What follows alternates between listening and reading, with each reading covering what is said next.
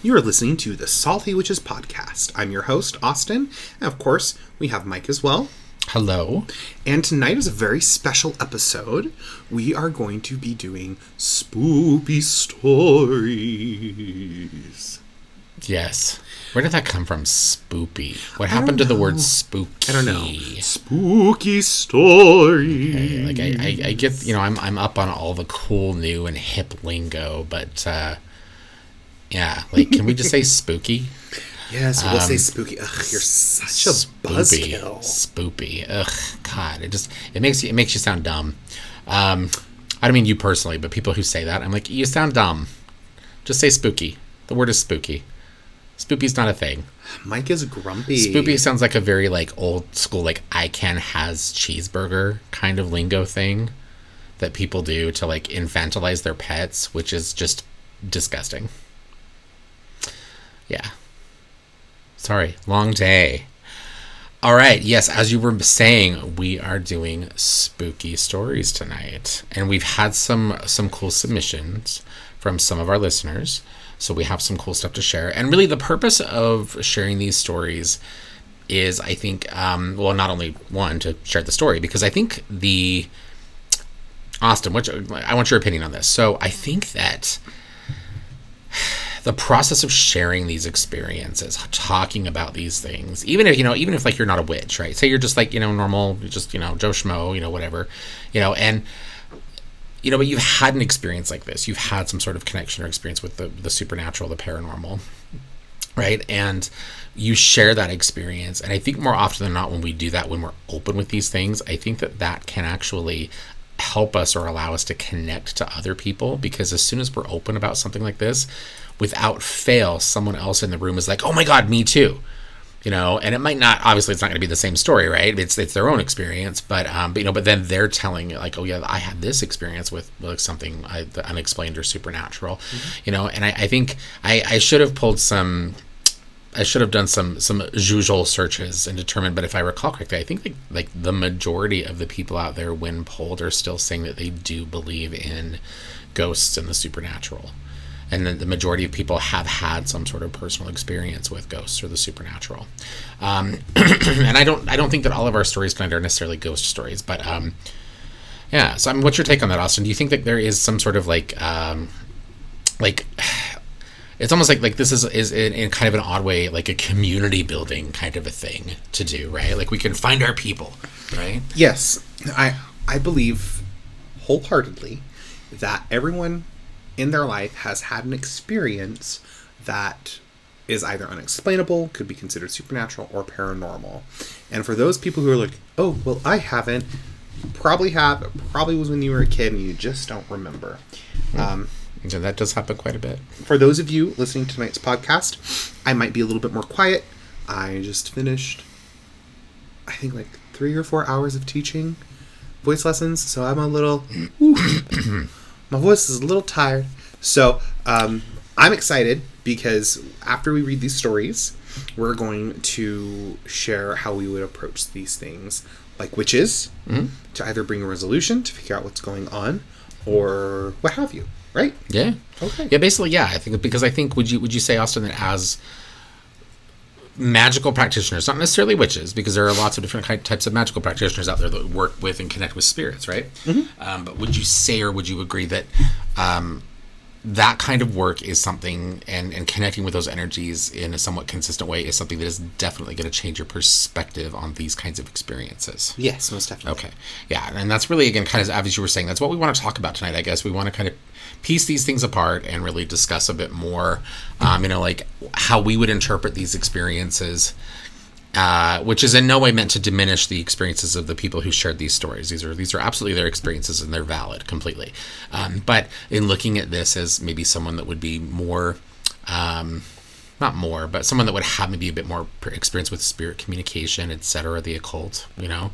Um, yeah. Anyway, I'll quit rambling.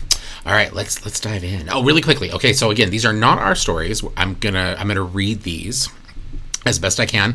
Um, if for some reason I screw up a name or you know, it's like please please forgive me. All right, I'm I'll do my best. All right. I will answer one if you would like. You will what? I will also read one if you would like. Okay, if you can I'm a very good reader. Okay, if you can do that from my screen over here. Yes, I can. Okay, all right. All right, we're going to begin with a story from listener Christian. And we like Christian. Christian is, is I think, um, the Christian. yes, the, yeah, you're right, the Christian. Not, oh, wait, that sounds weird because he's, he's not a Christian, but he, anyway, story from Christian. okay, so, all right, here we go. Growing up in West Roy, Utah was boring. What? My brother and I had to take the bus to school as kids, and I couldn't wait to get my own car to drive to school and not have to wait in the freezing cold for Mr. Yoshimura to pick us up. Sometimes he was very late. It was a small bus that was old, and every time we could stop, it seemed the damn bus would grunt and sputter just to get, uh, just to get going again. Excuse me. One morning in 1988, Kristen was 11 at the time. Their brother Brandon was 10.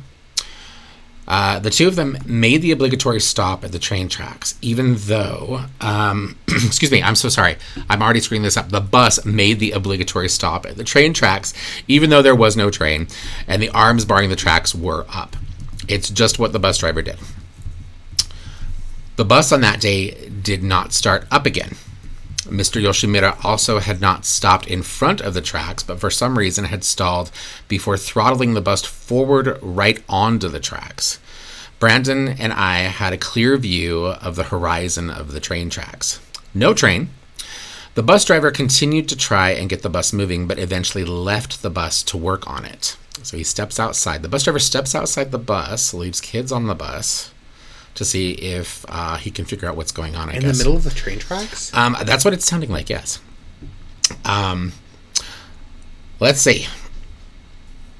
So that's when Christian heard a few of his friends start shouting. A train was coming. We tried the emergency exit on the bus, but the bus was old and it wouldn't budge.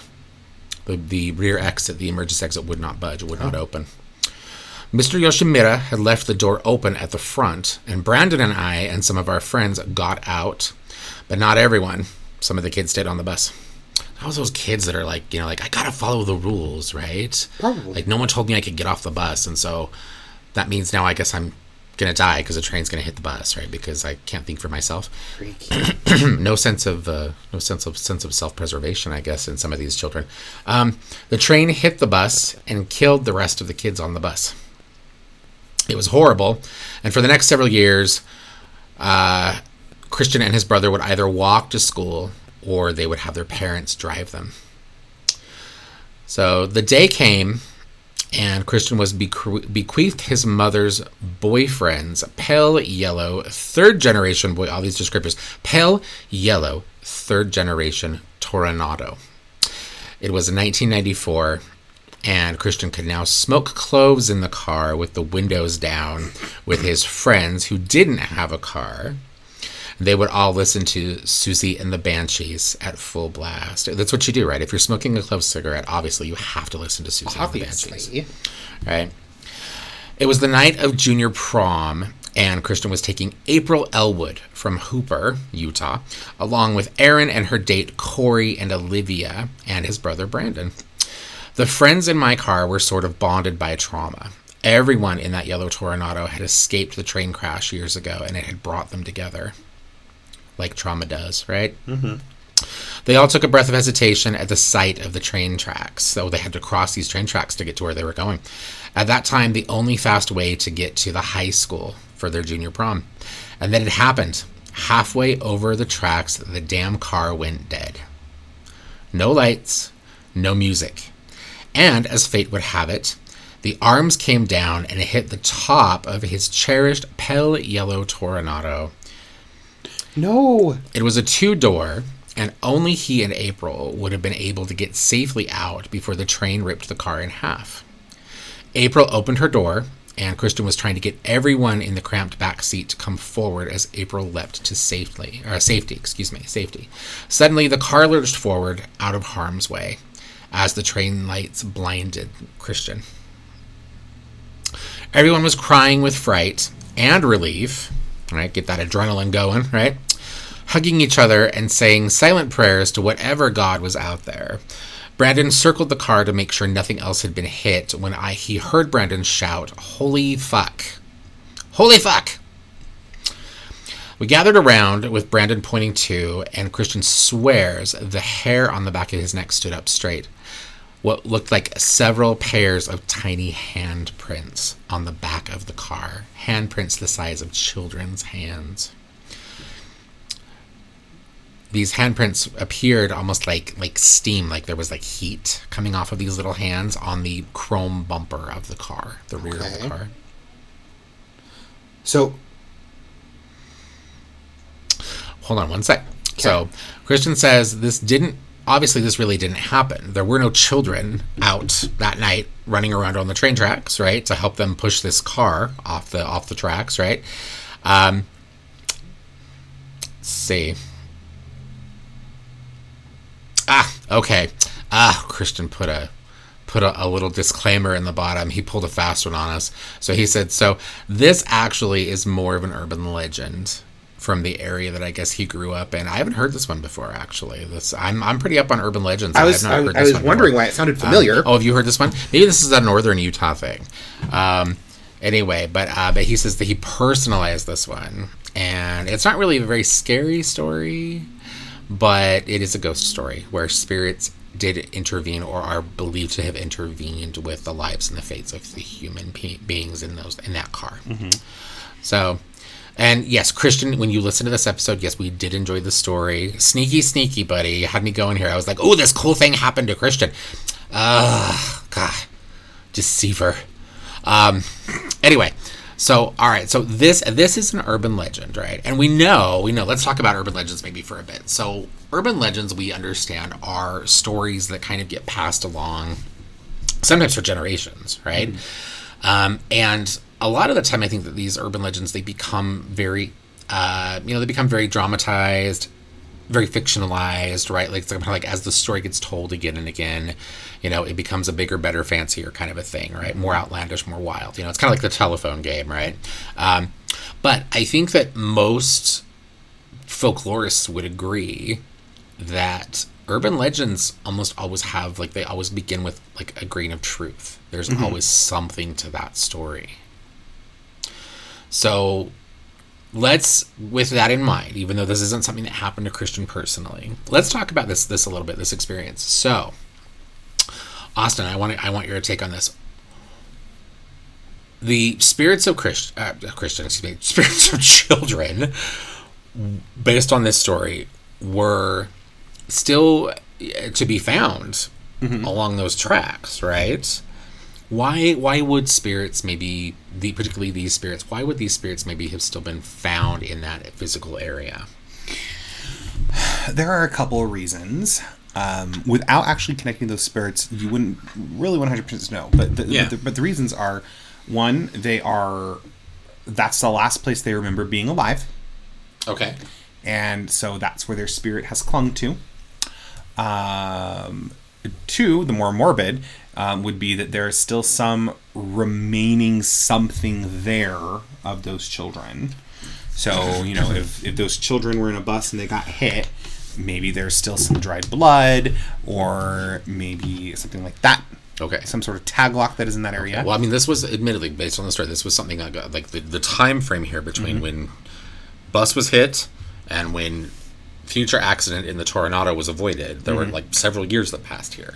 Mm-hmm. So biological evidence of the, the the train track that happened years earlier probably still wouldn't have been likely.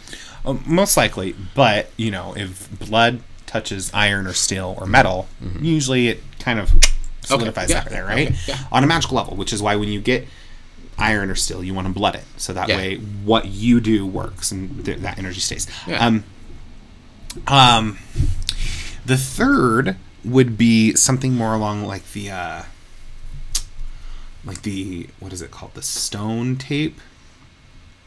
Yeah, theory? yeah. So like stone tape theory. Yeah, the stone tape theory, where it was such a traumatic event that happened there, because it was, Mm-hmm. um, that that energy was absorbed by the surrounding natural elements, like like the quartz and the rock, because Yeah. there's always going to be rock around um, train Well, tracks. quartz is excellent for storing energy and, Exactly. and, and memory. Yeah. Exactly, and so it, so so so there are a few things that could have happened there. Also, it was a traumatic event, and traumatic event events leave imprints. Yeah. that's just that's just a thing. So in this situation, and we're going to switch over, or maybe click over a bit from, say, like witch to say maybe uh, paranormal investigator here a bit, okay? Because I want I want your your take on this, okay? So in this situation, you mentioned like stone tape. Theory, right? Which is something that pops up. And for those of you who are listening, basically the concept of stone tape is really basically what Austin just explained. The idea that memory and uh, events, or I should say, I guess a memory of events, gets held in a particular place by very specific combinations of physical components of that space. Right.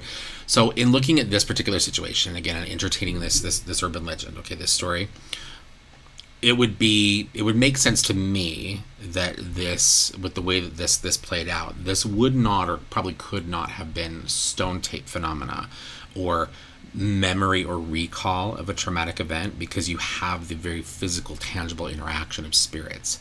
Usually if spirits and this is where i want your take usually if spirits are interacting with us in the way that they are able to physically alter the space in the same way that a living person would typically that has to be an intelligent kind of a spirit. Like that mm. has to be an intelligent kind of a haunting situation you know where if it's just a memory i mean you might still see or, or get some sort of experience but usually stone tape kind of phenomena is like it's not going to change. It's not going to be something that's going to adjust or modify to current kinds of circumstances right? Because it mm-hmm. basically it's just, it just replays the same thing over and over and over again. Yeah. right? Because that's the whole purpose of the stone tape right? Is it just it's like replaying a tape right? Yeah. it's just the same thing over right? So in this situation because there was something a bit different that happened mm-hmm. right? It would seem to me like that this would in this example this would be an indication of an intelligent haunting right? The spirits of these children are still you know running around on those train tracks in that area right? Yes.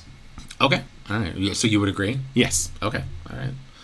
Okay, so now clicking back over into, into witch mode here. So in an experience like this, what would you what would you suggest say to someone, you know, say the original person who had this experience, you know, before it became urban legend, right?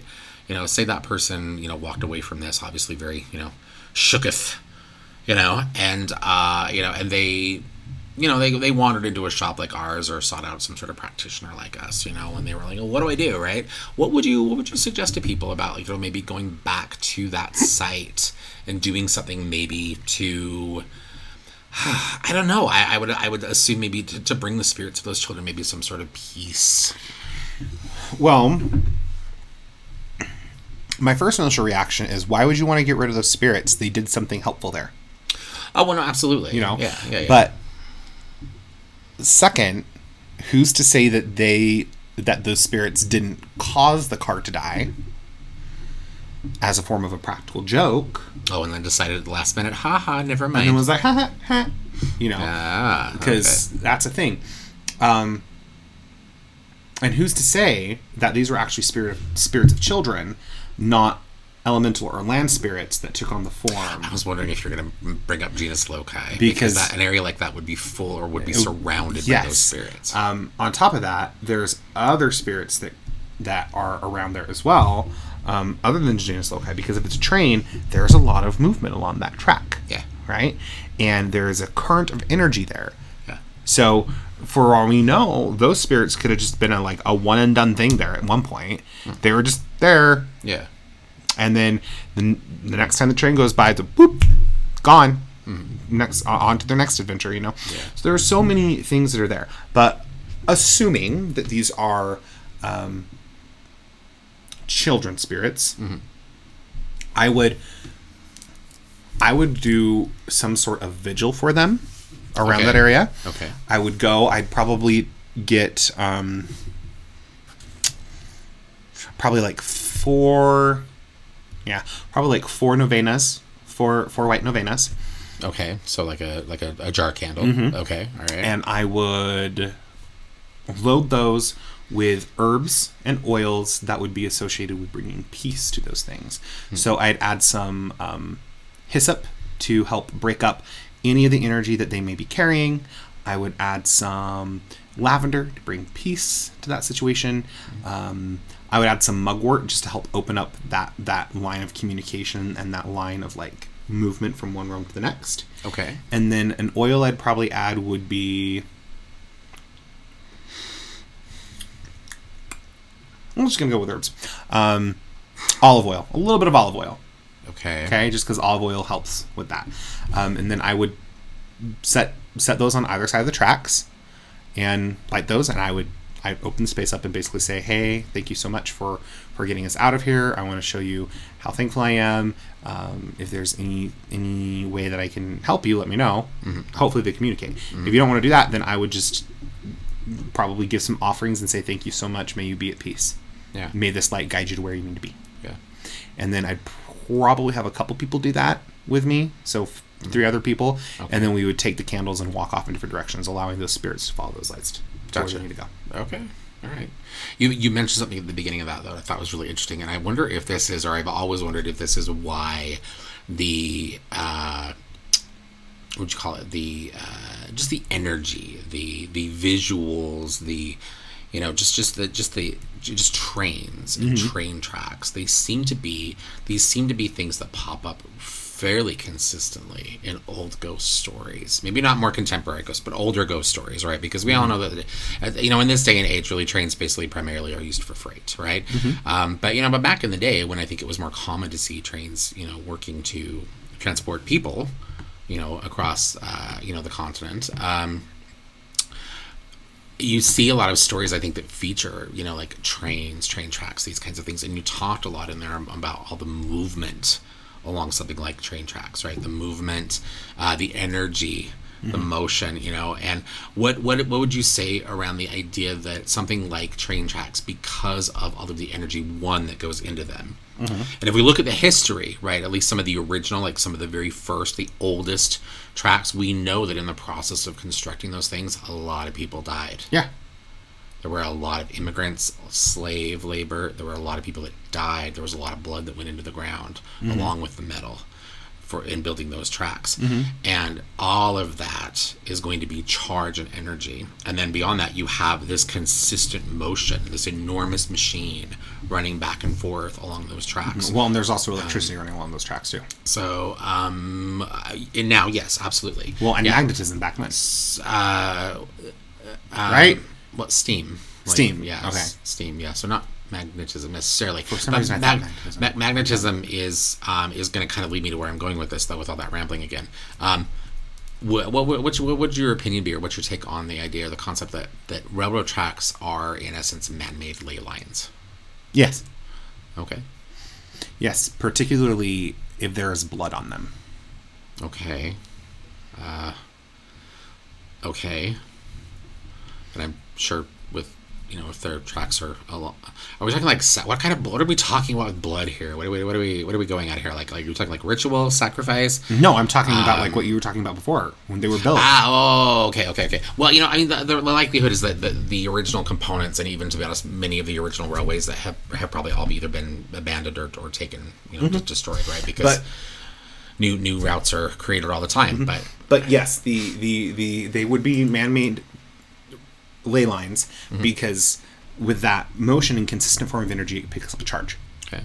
And ley lines are really, in essence, kind of like very, uh, I would say, very both both naturally and and man made. Like you know, regardless, um, ley lines are, are really fairly powerful conduits for spiritual energy. Like like you want to talk about.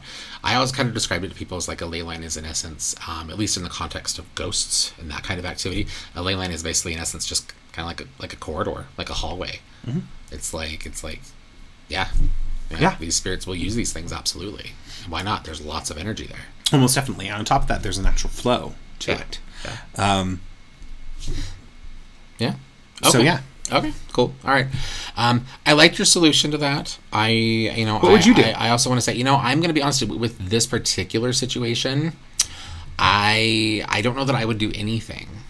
I think that depending on how I felt after this particular moment uh, and this experience, I think that I would, in future, uh, probably try to avoid crossing those tracks in that particular space. okay. Um, you know, and I say that mainly, um, and I just want to be clear. This is this is not necessarily this is not a fear response. It's not that there would be fear there, but I don't know, given the circumstances, that going back to that space, that trying to communicate or establish connection with those spirits, I don't know how productive that would really be.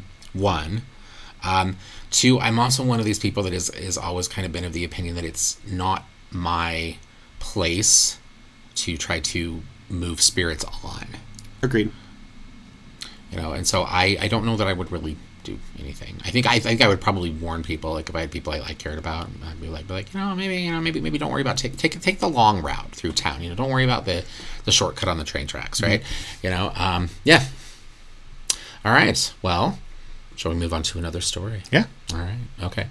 So we actually have a few. It looks like. Um, so our next few were submitted by Randy. Randy, thank you so much for sharing some stories. And these all look like they're, they're really fairly brief.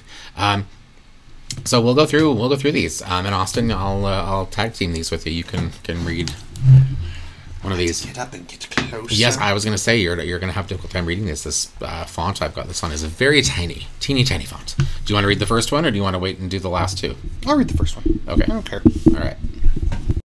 He's moving the mic, everybody. Okay, so uh, the next few stories are from our listener Randy. So thank you, Randy. I'm gonna read the first one, and then we'll stop and we'll analyze and we'll go from there. Okay. Sounds good. Okay. The first story was when I was maybe six. My mother and I had just moved into her new partner's home. She lives in a trailer, and the room I was supposed to sleep in was at one end, and their bedroom was at the opposite end. At night, I would frequently sneak out to the living room, which was in the middle of the trailer, to be close to my mother. Oftentimes, her partner would chase me back to my room. One night, I heard footsteps and thought it was her, so I quickly ran back up the hallway, jumped in my bed, and pulled the covers over my head. After a minute of hearing nothing, I pulled down the covers, and standing at the foot of my bed was a dark figure kneeling down with bright red, glowing eyes, just looking at me. I pulled the covers over my head and just lay there quiet and scared until I fell asleep. No one believed me, and of course, I never saw it again. So, what's your take on that, Mike? Um, well, you know, when this when this story came through, I actually um, was basically I, I took this particular story as an opportunity to kind of talk to or address this on some of our social media feeds uh, because we see a very uh, I want to say like a classic experience here, right? Very there, there are many many people out there who have had experiences with shadow figures, and that's really in essence that's what this is right? This is a, a shadow person. And um, and I, i'm to say that there there are really to be honest a spectrum of different spirits that can appear to us in this way right? Um, it doesn't really matter i think to be honest that most of the time they're harmless it doesn't really matter i think to most people particularly a child that these are not really spirits that intend to bring us any kind of real trouble right in the moment this shit is terrifying right? To, to look up, I think, like, even as an adult person, to look up and have a, a dark, shadowy figure with glowing red eyes looking down at you in your bed, you're going to probably shit your pants. Well, shit your bed, I guess, right? Um, well, we'll hope not. Um, anyway, so I think that um, this is, to be honest, th- this is an example of spirits that pass through. You know it's odd when you, when it's odd i think to pe- for people to hear this but those of us who work with these kinds of spiritual energies regularly and particularly particularly those of us who are also sensitive in other ways those of us who work maybe as mediums right we have the ability to see these things. So these these kinds of spirits um not always shadow people but but sometimes these kinds of spirits they are always around us. Mm-hmm. We are always surrounded by these things. And I think in very rare experiences, in very rare situations, I think that everybody has a moment for a number of reasons where all of a sudden the energies, if you want to call it a barrier, a veil, whatever you want to call it, but the, the energies that prevent most of us from being able to see and interact with these things regularly, that barrier, some for some reason, it drops, it goes away. And in that moment, not only do we potentially see and become drawn to these spirits, but they do the same for us. I think one of the reasons why shadow figures in particular pop up so commonly for people is that these are spirits that always seem to be very interested in what we are doing. Mm-hmm. Right? Um, because we're interesting creatures, right? Like humans, we do all kinds of insane nonsense, particularly from the perspective of a spirit, right? Our sleeping and our eating and mm-hmm. our and our bathing and all the things that we have to do with our mm-hmm. mortal little bodies, right? That's all some pretty fascinating shit for spirits. Mm-hmm. So. I think it, my, my take on this, to be honest, and you know, and, and this is just you know spitballing, right? Because who the hell knows, right? I can't talk for this spirit, but most of these experiences really, I think, really come down to that. It's a moment, a situation where things just line up in the right way, and you and this spirit were in the right place at the right time to, to see each other, to notice each other. Um, yeah, and again, I want to clarify. Even though spirits like this can sometimes look scary, that, that does not necessarily mean that they are are evil. They are not bad spirits, right? These are not always necessarily bad signs. Though I totally get the fear. Um, so I don't know. I don't know. It's an interesting experience, and I I think that there are enough resources and enough experiences like this out there. I mean, my God, you could probably focus entirely on shadow person phenomenon. Like that could be like a total uh, devote. You know, uh, what would be, what am I trying to say? That could be a total focus for for practice and education right there because these are very common. So I don't know. What what's your feeling on this? What do you think was was maybe going on here? most definitely a shadow figure but i will say this um, i find that trailer parks um, assuming that this was in a trailer park but because she does state um, she lives in a trailer Yeah. um, and so assuming this is a trailer park i will say that those types of uh, dwelling spaces uh, living areas always seem to have such an interesting energy most of the time because the land there still feels almost wild Yeah. because Yeah. it's like okay here's a trailer boop i mean there's some more things that that go into that obviously you know plumbing sewage stuff like that Well, well, yeah. I mean, the, I mean, these are homes. Yeah, they're know, homes. It's, not, you know, in no way do I want anybody listening to this to think that we are disparaging living in a. oh no no no Um, are you my, no, my, these are these are homes, but I, I agree with what you're saying though. Well, Yes, what I'm saying I- is I I'm not picked up on saying yeah, I'm not saying like like bad things, you know, but like it's very much like there is a sequestered area of a community where things are smattered all about. On top of that, how many people have lived in that trailer before?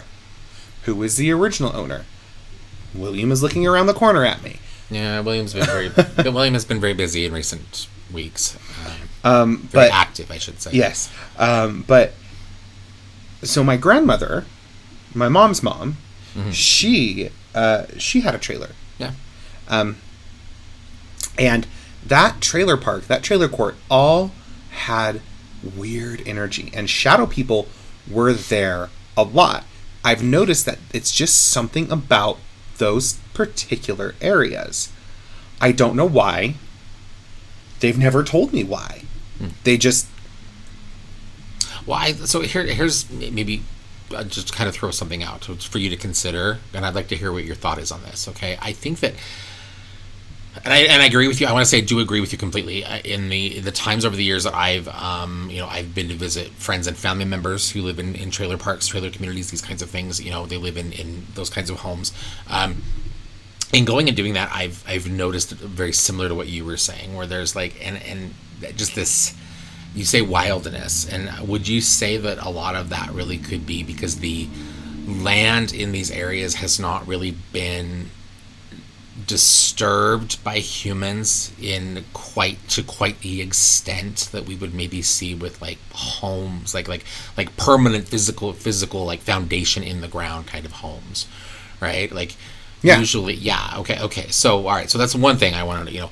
Um second though i've noticed though um in uh, stepping away from trailer park communities, you know, if you look at situations where, say, like apartment complexes or like always condos, townhomes, where you have so many different people, so many different people, so many different personalities and schedules and, and Mm-hmm. well, and different people doing different things, different beliefs. Exactly. You've got all of these people living like basically like, you know, just a few feet from each other, right? Um, and I've noticed that areas like that also seem to have a higher incidence of like shadow people.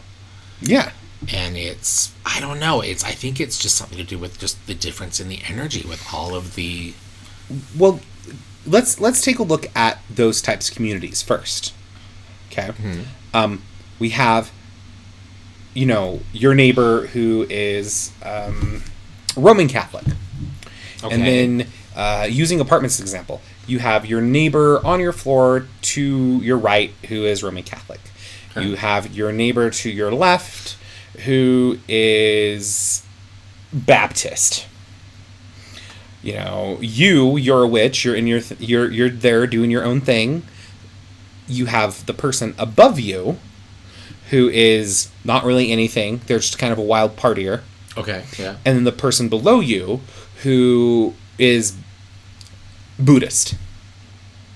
Okay. Yeah. Yeah. Okay, um, that's a lot of different energies going on. And yeah, while whilst you have the Roman Catholic and the the Baptist, which are both Christians, they're still very differing beliefs, very differing ways of of, of worship. Mm. You have the person above you who's just loud and that tracks things. You have you who has all of your spirits and everything going on, and then you have the person below you who is a Buddhist Okay. Yeah.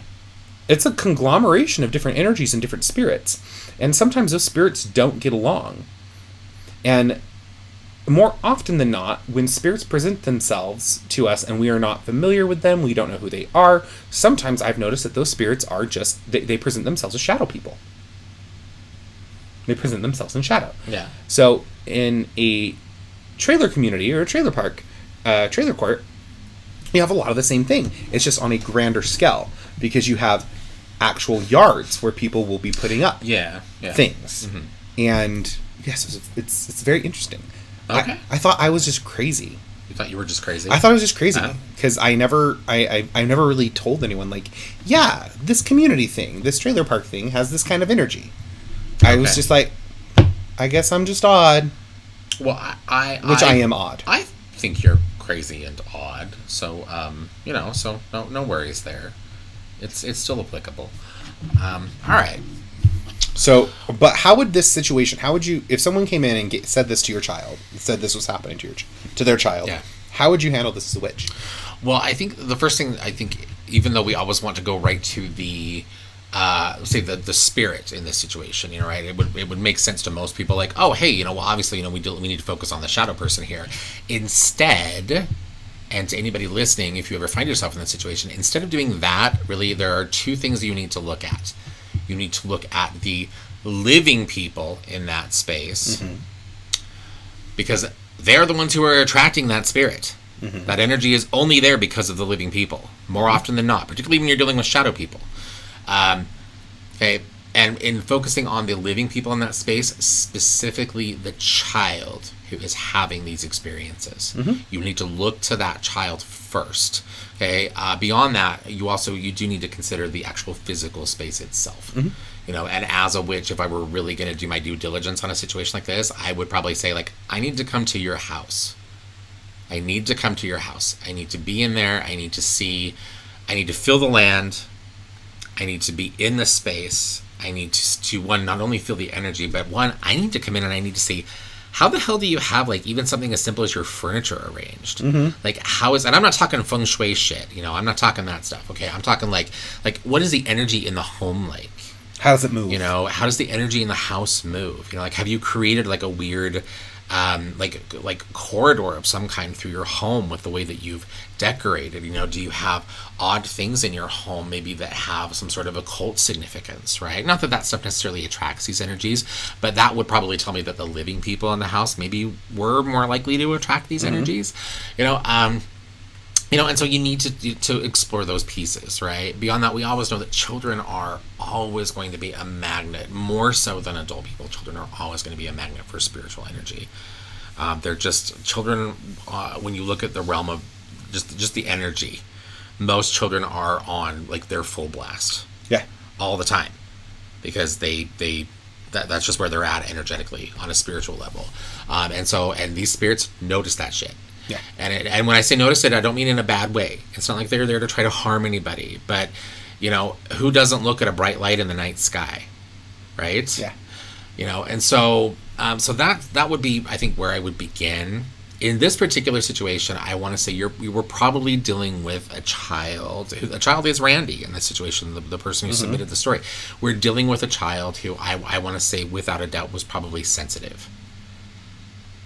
Um, and that's that's adds a whole nother dimension to this, right? Because you've got some kids, and I, I'm kind of of the opinion. I don't know. I'd like to hear your opinion on this, Austin, because we're neither of us are parents, but we've we spend a lot of time around children, you know, and we have a lot of family who have children, right? So we, we've had you know the opportunity to kind of see this in action, um, but um, I think I think most children, at least up until about the age of seven or eight, are really, to be honest, fairly intuitive, fairly connected, fairly se- sensitive.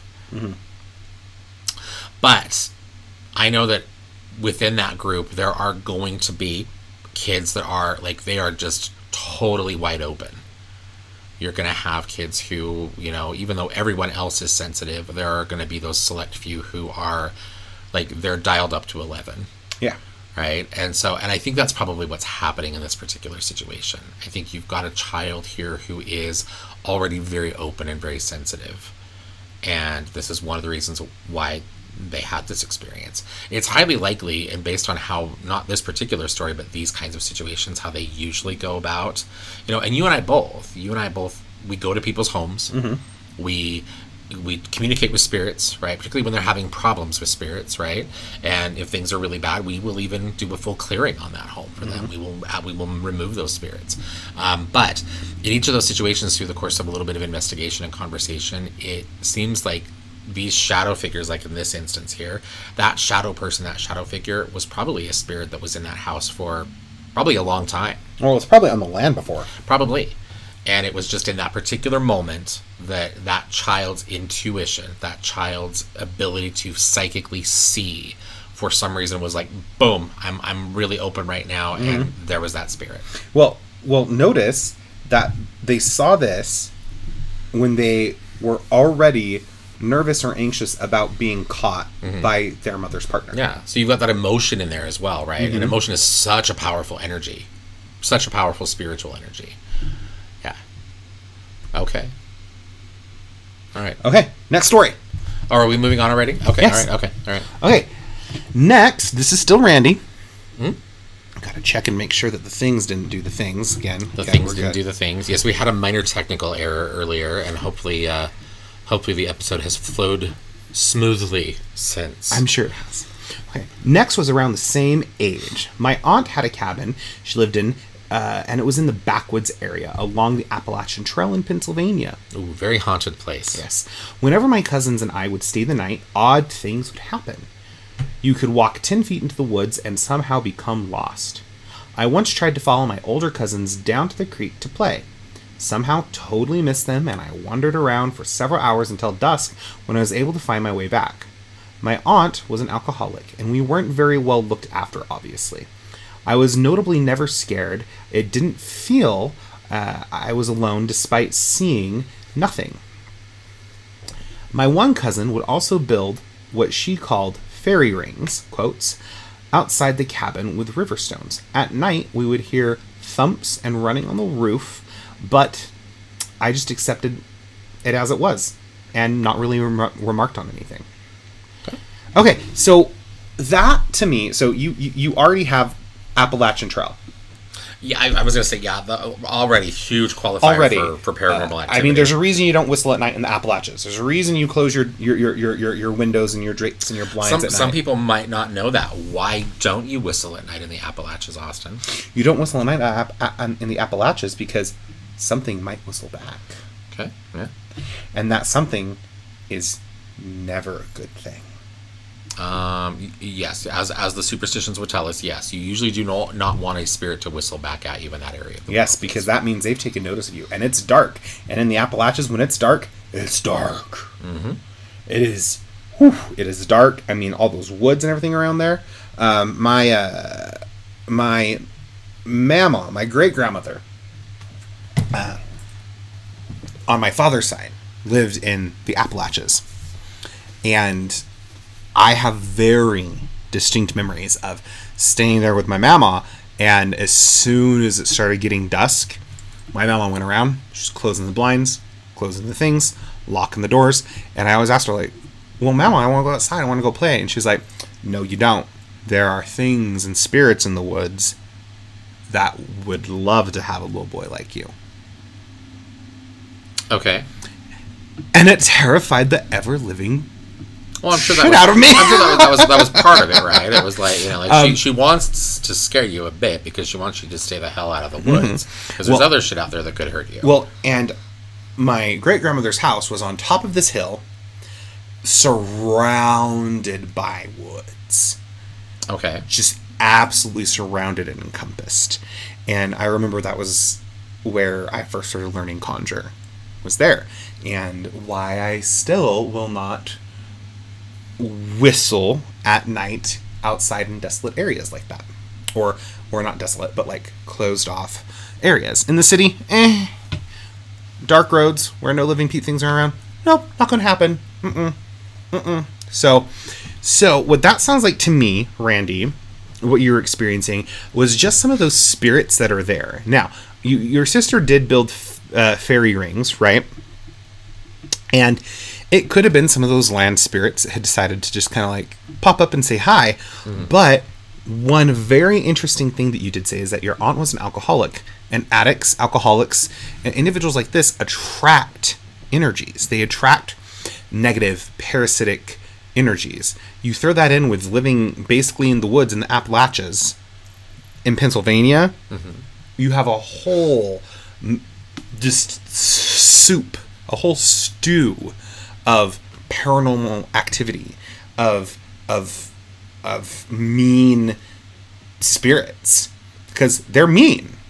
The, the the spirits in the Appalachians are mean. Are they are they mean? They're mean. They're not misunderstood. They don't need love sent to them. They're wild spirits. Okay. They are wild spirits that are predators.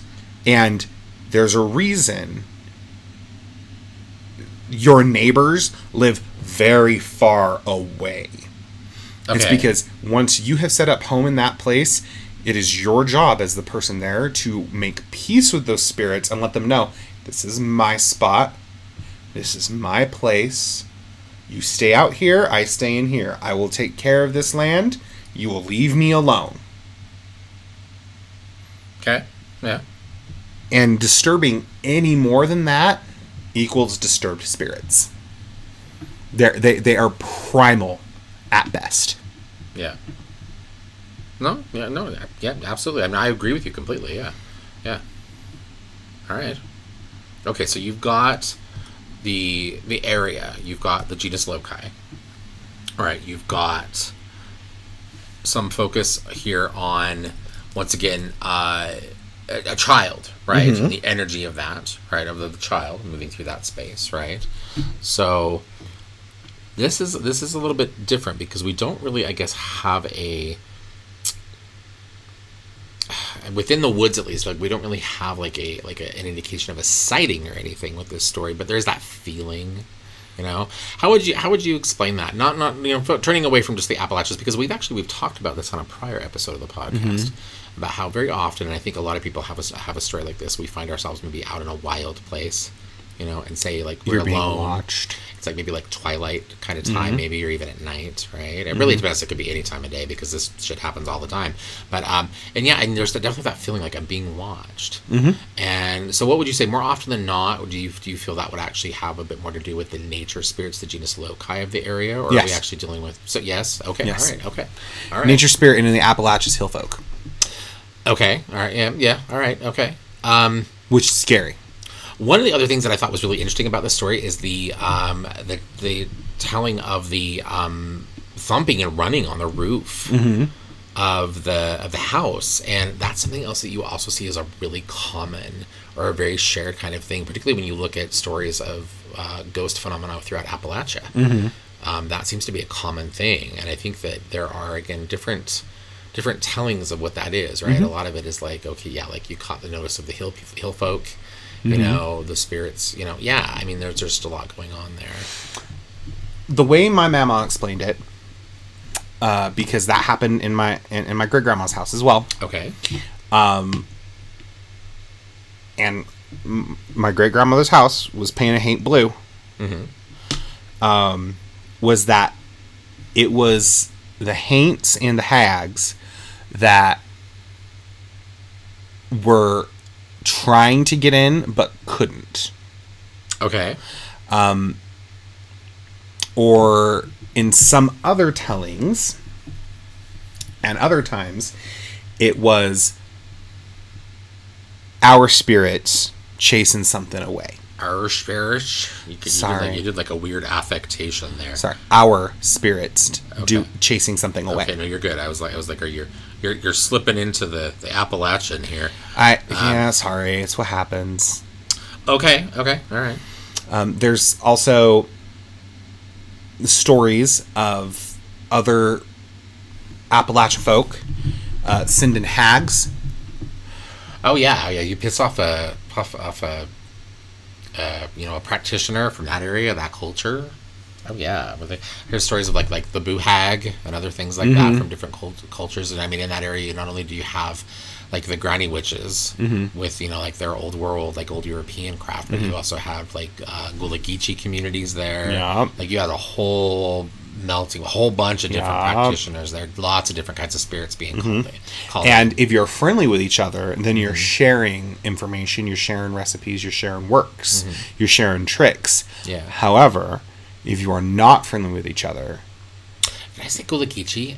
Were the Gullah Geechee in that area? I'm thinking of the. Is it the? I'm thinking of the Melungeon community. That's what I'm. you're thinking London, yeah. The Gullah Geechee Okay. are, uh, Okay. and, and and the Boo Hag is actually more Gullah Geechee than it is Yeah, yeah, Appalachian. yeah, yeah, yeah. Okay, sorry, I was getting. I was getting my. Um, I was getting a couple of crossed wa- lines there, crossed wires. There. Well, a lot of those, a lot of those traditions, a lot of those beliefs actually do cross. Uh, Gullah Geechee though are like actual, uh, like they, they are black people from a particular, uh, like the Gullah Yeah, area. uh-huh, yeah. So, um, so that sounds like some of the stuff that could have happened. okay. Um, normally, if that were happening, my mama would just say, "We just have to sit and wait.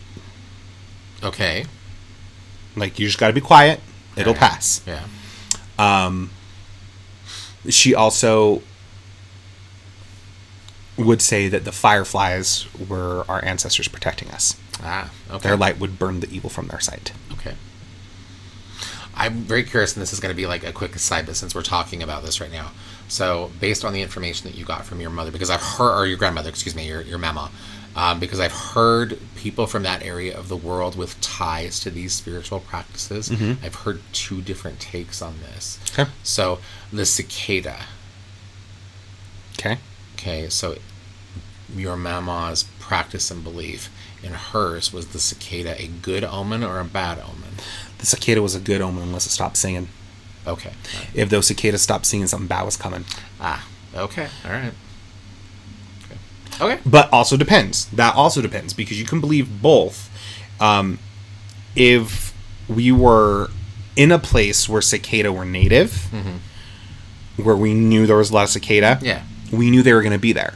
Yeah. So obviously they're going to be singing. Yeah. You know, Okay. for as much as people think that that that Appalachian uh, conjure, root worker, hoodoo practitioners are uneducated and don't think about Mm. Yeah. the mundane things, Yeah. we actually do Yeah. which is why our magic works so well and why our conjure works so well Yeah. is because we combine both magic and mundane um, so in my mama's area of the world when the cicadas were singing that's normal night when they stopped uh, something was coming Ah, okay. like it, it was very much a be on the lookout Gotcha. something is happening Okay. Um, batten down your hatches, light your candles, and get your psalms out.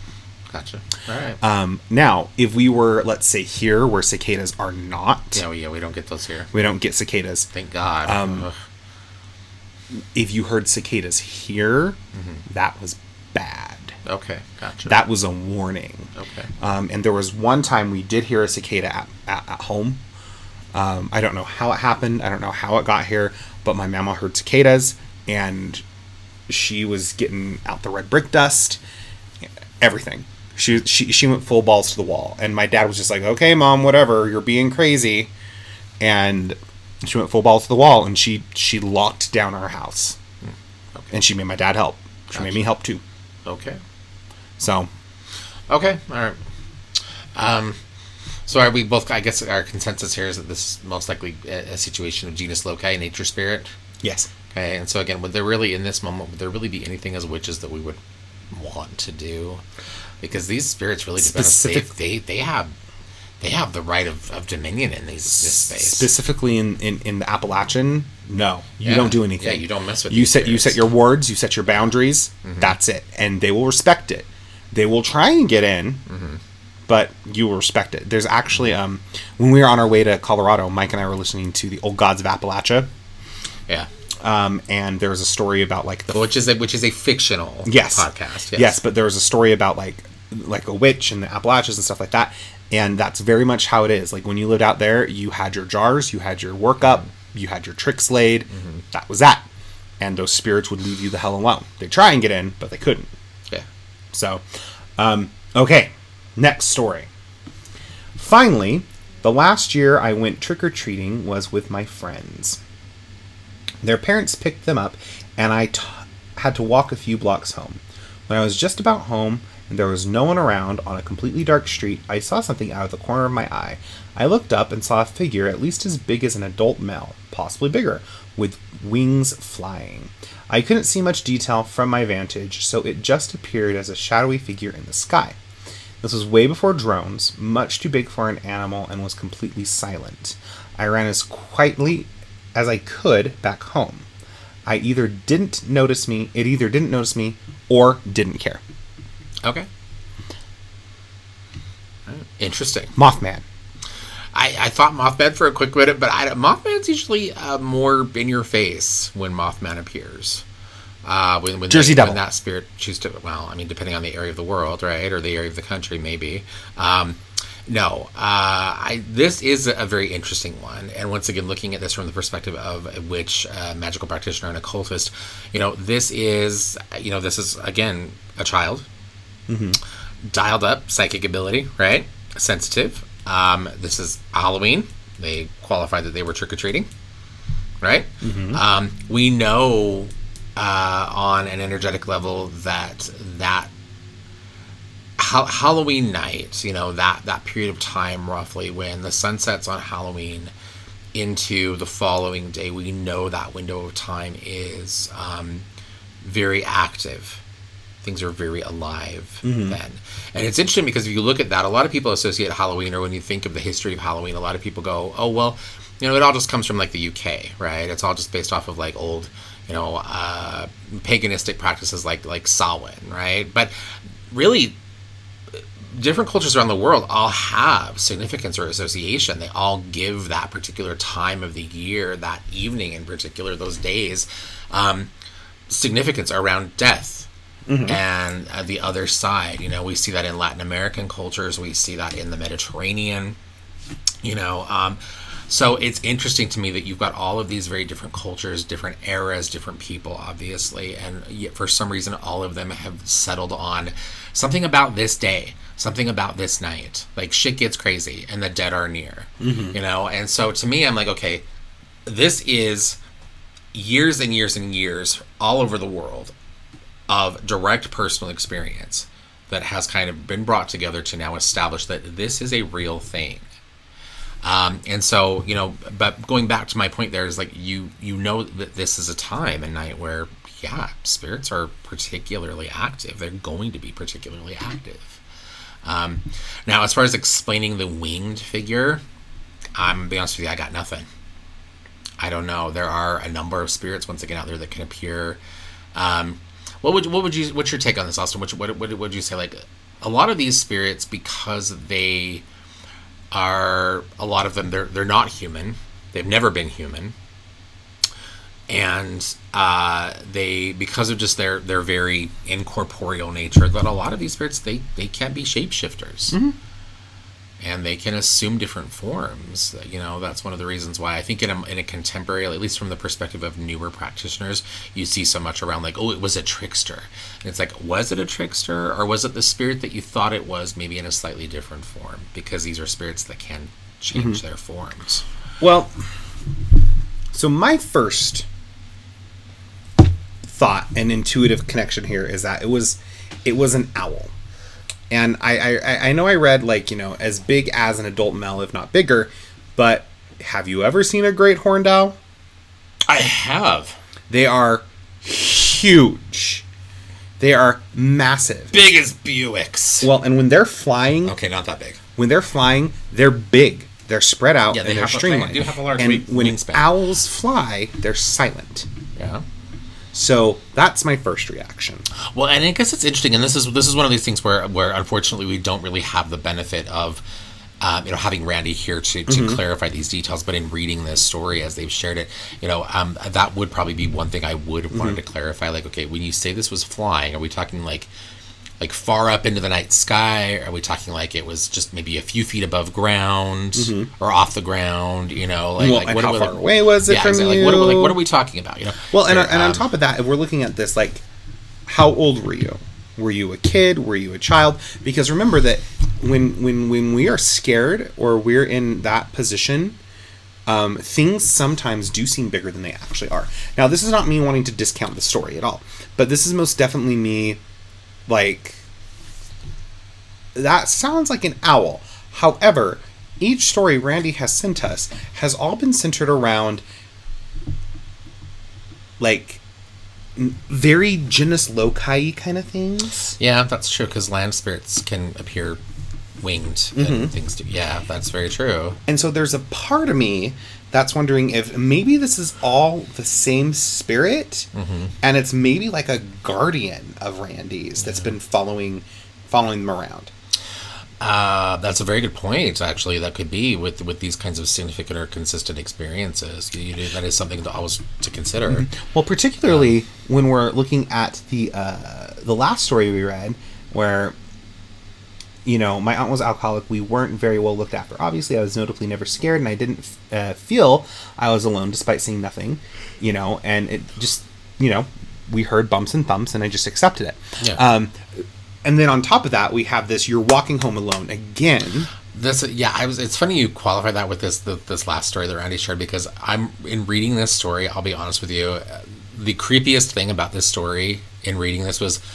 Why the hell did your friend's parents let you walk home alone? My God, what was wrong with these Right? people? Like, like, oh, we're gonna pick up our kids and go home. It's okay, little girl. You can walk home by yourself in the middle of the night, right? It's dark.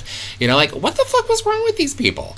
You know, like, I take some. One of these people should have given you a ride home. That was the creepy part. That was the scary part of this story. These people Unacceptable. are these are these are not good people. These people should not have had children. Unacceptable. Um, yeah, I don't know. But both those times alone, um, and things moving quickly.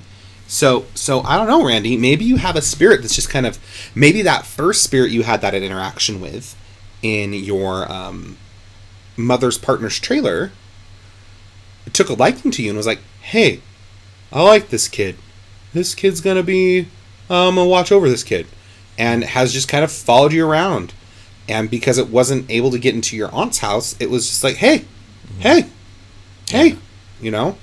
Who knows? Well, and I think in each of these situations, you know, whether it be a shadow person standing at the foot of your bed, whether it be spirits watching you from the trees in the forest near your home, whether it be something, who knows, some spirit flying in the night sky above you on Halloween, right? I, I think the nice thing or the one thing that I noticed and I, and I like about these these experiences that they've that have been shared is that in each of these, um, how to word this. Each of these makes it very clear in kind of a, a roundabout way that none of these spirits was meaning harm. Right? Particularly, I mean, like the first story, going back to the, the shadow person at the foot of the bed, you know, if that spirit had wanted to harm you, if it was there to really cause you trouble, it had you dead bang. Like you were in a, you were fast asleep. That thing came up on you. Well, well, in this situation, she wasn't fast asleep. She had run back to her room. I, you know, but but she was in her bed, small child. Are Randy's pronouns she, her? Hmm? Are Randy's pronouns she, her? I believe so. Yes. Okay. Um, you know, and so you know, so, uh, but but each of these spirits in the forest, right? You know, whatever this thing was flying above above her in the night sky on Halloween, right? These are all could all potentially these could have been moments where these were spirits maybe that could have if they had been malicious spirits they had access to cause harm um, and none of them did this None of them did this. And so and so in, in going there and, and throwing that out there, I guess what I'm saying is I like that about these stories because that adds uh, it, it makes it very clear that while very often we have these experiences and they can be very scary, that more often than not these are not situations that are truly harmful.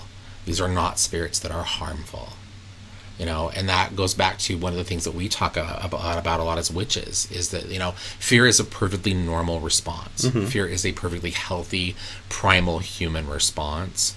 But once that initial fear that initial adrenaline reaction goes away you really do need to look very carefully okay at, at the okay what just happened? Mm-hmm. what really just happened?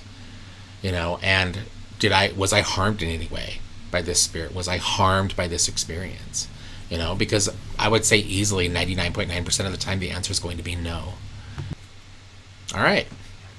Okay, so what other stories do we have? So we have a few more that were submitted by cats, like like a couple at least. Okay, so, so do you want to do you want to read the matriarch's stories? Yes, I think I do. And and just for for clarification, these are so Kat is uh, is my mother. Um, and she is the matriarch of our coven, and she is the uh, basically the the power that we have within our coven. Um, it really comes down through the matrilineal part of, of my family, and so my mother is uh, just the one of many extremely brilliant and very powerful witches in in my family, and I'm very lucky to have come from this bloodline. Um,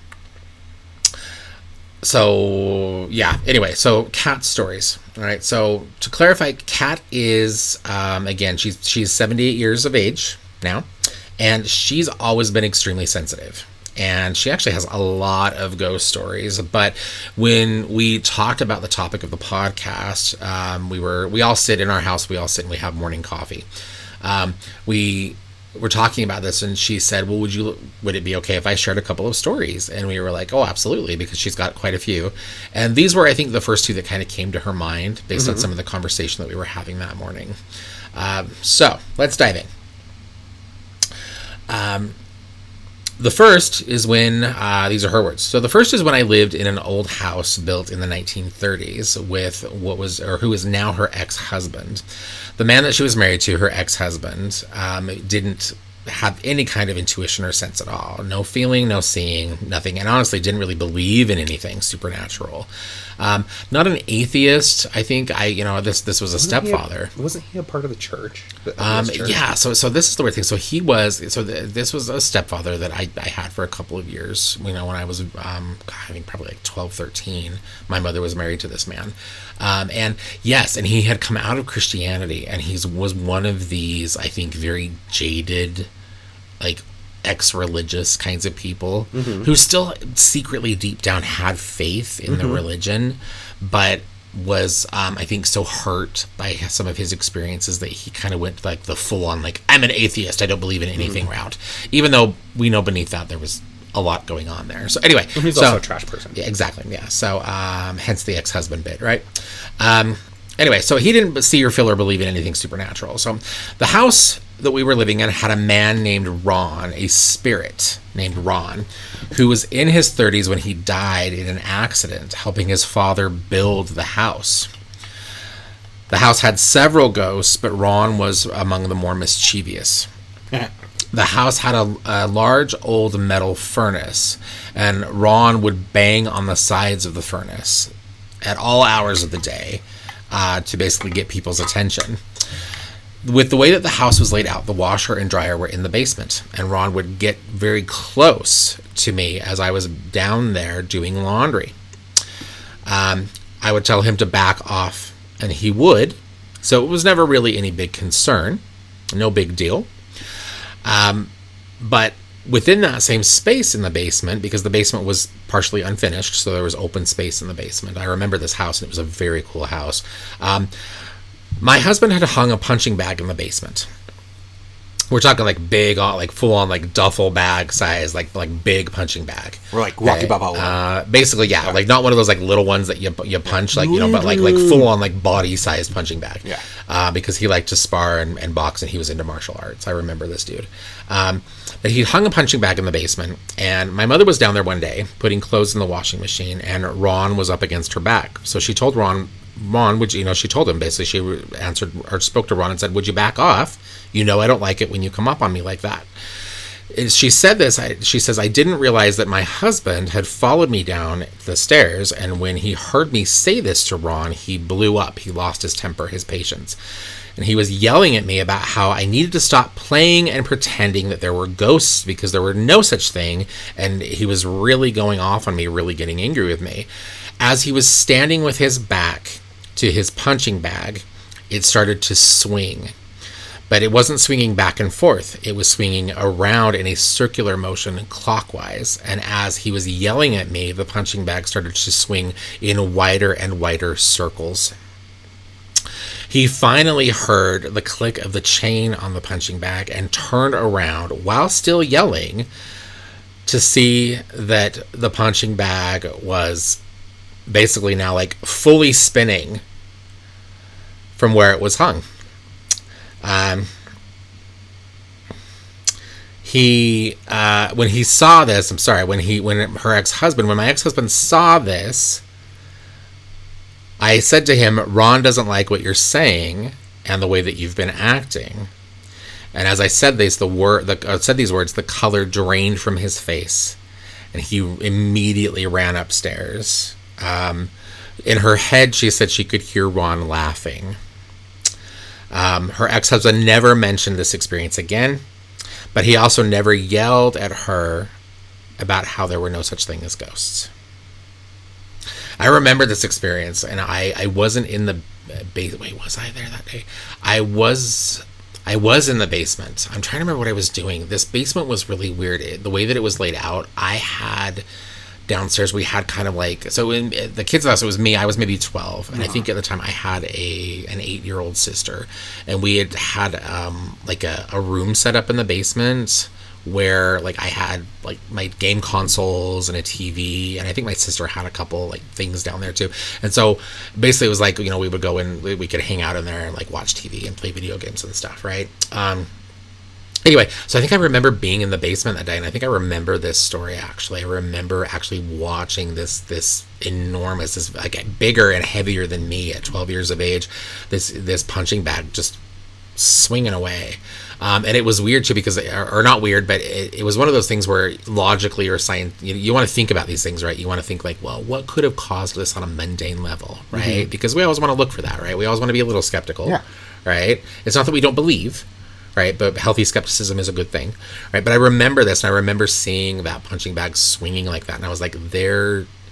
I, I, I, I, even to this day, I cannot explain a scientific reason for why that thing would have been swinging in like full arcs, full circles from where it was hung, you know. Um, and you know, and we're in the basement of a house, you know, on a quiet street. Like there were no, no, like no big trucks driving by, creating vibration, nothing like that you know? So it was it was really it was really strange. Even even at that point even the the um my mother she said she was doing laundry. I remember even at that point even the washer and dryer at that point were not running. So there was nothing to cause vibration nothing to create that move that movement.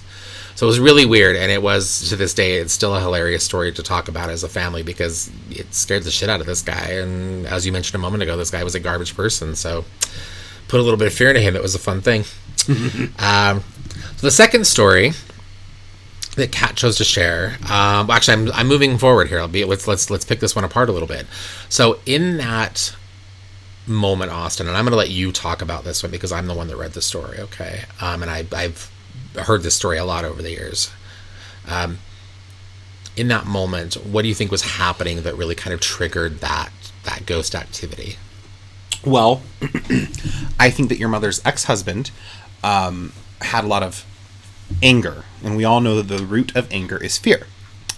Um, ghosts feed off of that. That is an easiest. That, that is an easy, easy, easy, easy.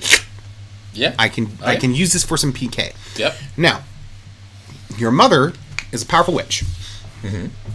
Powerful witch, powerful psychic, um, sweet sweet woman, and Ooh, don't get on her bad side though. Shit. don't get on her bad She side. will, she will fuck you up. but she she has some pretty potent um, spirits that protect her, yeah. and spirits generally tend to like mom.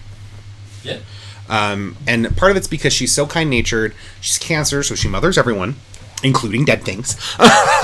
Yes, Um, yes, she does. And so, as she, I, I- I think because she built that relationship with Ron, um, he did not like how this man was talking to your woman, who's only ever been nice to him, because you know she told him just like you know you know I don't like that. Please just back off. And usually he would. And so I think what was happening was it was a combination of there was a lot of probably anxiety on your mother's side because your mother doesn't like to yell Um Or being yelled at. or being yelled Yeah. at um, firsthand. Know that. Um, and the fear and the rage from this guy. And so it was colliding, creating probably this energetic, delicious buffet for Ron to be like, ooh, I can use this. Yeah. And he didn't like it. And so he started playing with that thing. Like, I'm going to show you. I'm going to show you. But I don't think it was his intention to be like, no, ghosts are real. I think it was, you better back off because look what I can do to this. Think what I could do to you. Okay. I could shove you down those stairs like that, Yeah. break So- your neck, and you'd be stuck here with me. Eh, I I mean, maybe. You know? Yeah. Um, so I think that is a little bit of what is happening. I think it is uh, PK activity brought on by, for those of you who do not know what PK is, PK means psychokinetic. Uh, psychokinetic activity brought on by an explosion of energy fueled by emotion that the spirit then used to prove a point. Okay. All right. I'll buy that. I mean, that makes as much sense to me. That house, as we're sitting here talking about this, that house, we could do a whole episode on the ghost experiences in that house because that house was. That house was so active. We had Ron in that house. We had another ghost. Is this the same house with like the veteran? Yes. Okay. Well, Ron was the vet. That, Oh. that was he was the veteran that died in that house. Okay. Um, and he, if I remember correctly, he um, when he was in that house, I believe he had been um, he'd been injured in World War II. Mm-hmm. He was very young. Um, I think he was like maybe in his early 30s, and he had been injured in World War II, uh, and his injury was extensive enough that they had to send him home. And I believe that he had some sort of like physical disability, like he had mobility issues basically after that, like he couldn't walk. Um, you know, and so I think he needed care, and that was why he was there. I think, or why he was sent home because I believe his family lived there with him. Um, his parents, I think, because I don't think he ever actually had a, a like a family of his own. Um, anyway, but Do you um, remember where this house still is? yeah, yeah, we've driven by that. That house actually has had really weird shit happen to it since we moved out. This is the house that With the thing on top of um, that had the spirit on the roof. Yes, um, but it also this is the house that I believe it was. Oh my gosh, I'm trying to think of. It was six years ago. Mm-hmm. I, we lived in this house when I was 12 Mm-hmm. Okay, I'm I'm in my 40s now. Okay, when we moved our, our six years ago before we bought the home that we're in now and we were actually looking for a new place to live this house was on the market again and we went and looked at this house again and we were like how weird would it be for us to move back into this house after we haven't lived here in like over 30 years like how weird would that be. I think that'd be cool. um, well, yeah. Well, particularly particularly since like in the years that we moved out, like the people that had lived there, and I think like two or three families had lived there in the time after that we'd moved, or after we'd left out. There were there were like like several other people that had come and gone from that house, and um, and everybody that had been there had like done some sort of renovation work on that space. So when we went in to look at it, it was like almost like looking at a totally new house. It was like so much had changed. Were the spirits still there? Um, so, um, you know, I'm going to be completely honest. I don't know. Oh, you I, weren't open. I went. No, I, it was an open house. Mm-hmm. You know, and so I really was just kind of going just to see the house. You know, like just you know, we were looking at buying the house, right? That was you know that was why we were there. Um, but um, it's really weird though because that house a few things came up, right? In talking to the realtor, in the 30 years that we'd not lived there, like I said, there were like three families that had like come and gone from that place. which you know, I mean, not a big deal. Thirty years is a long time, right?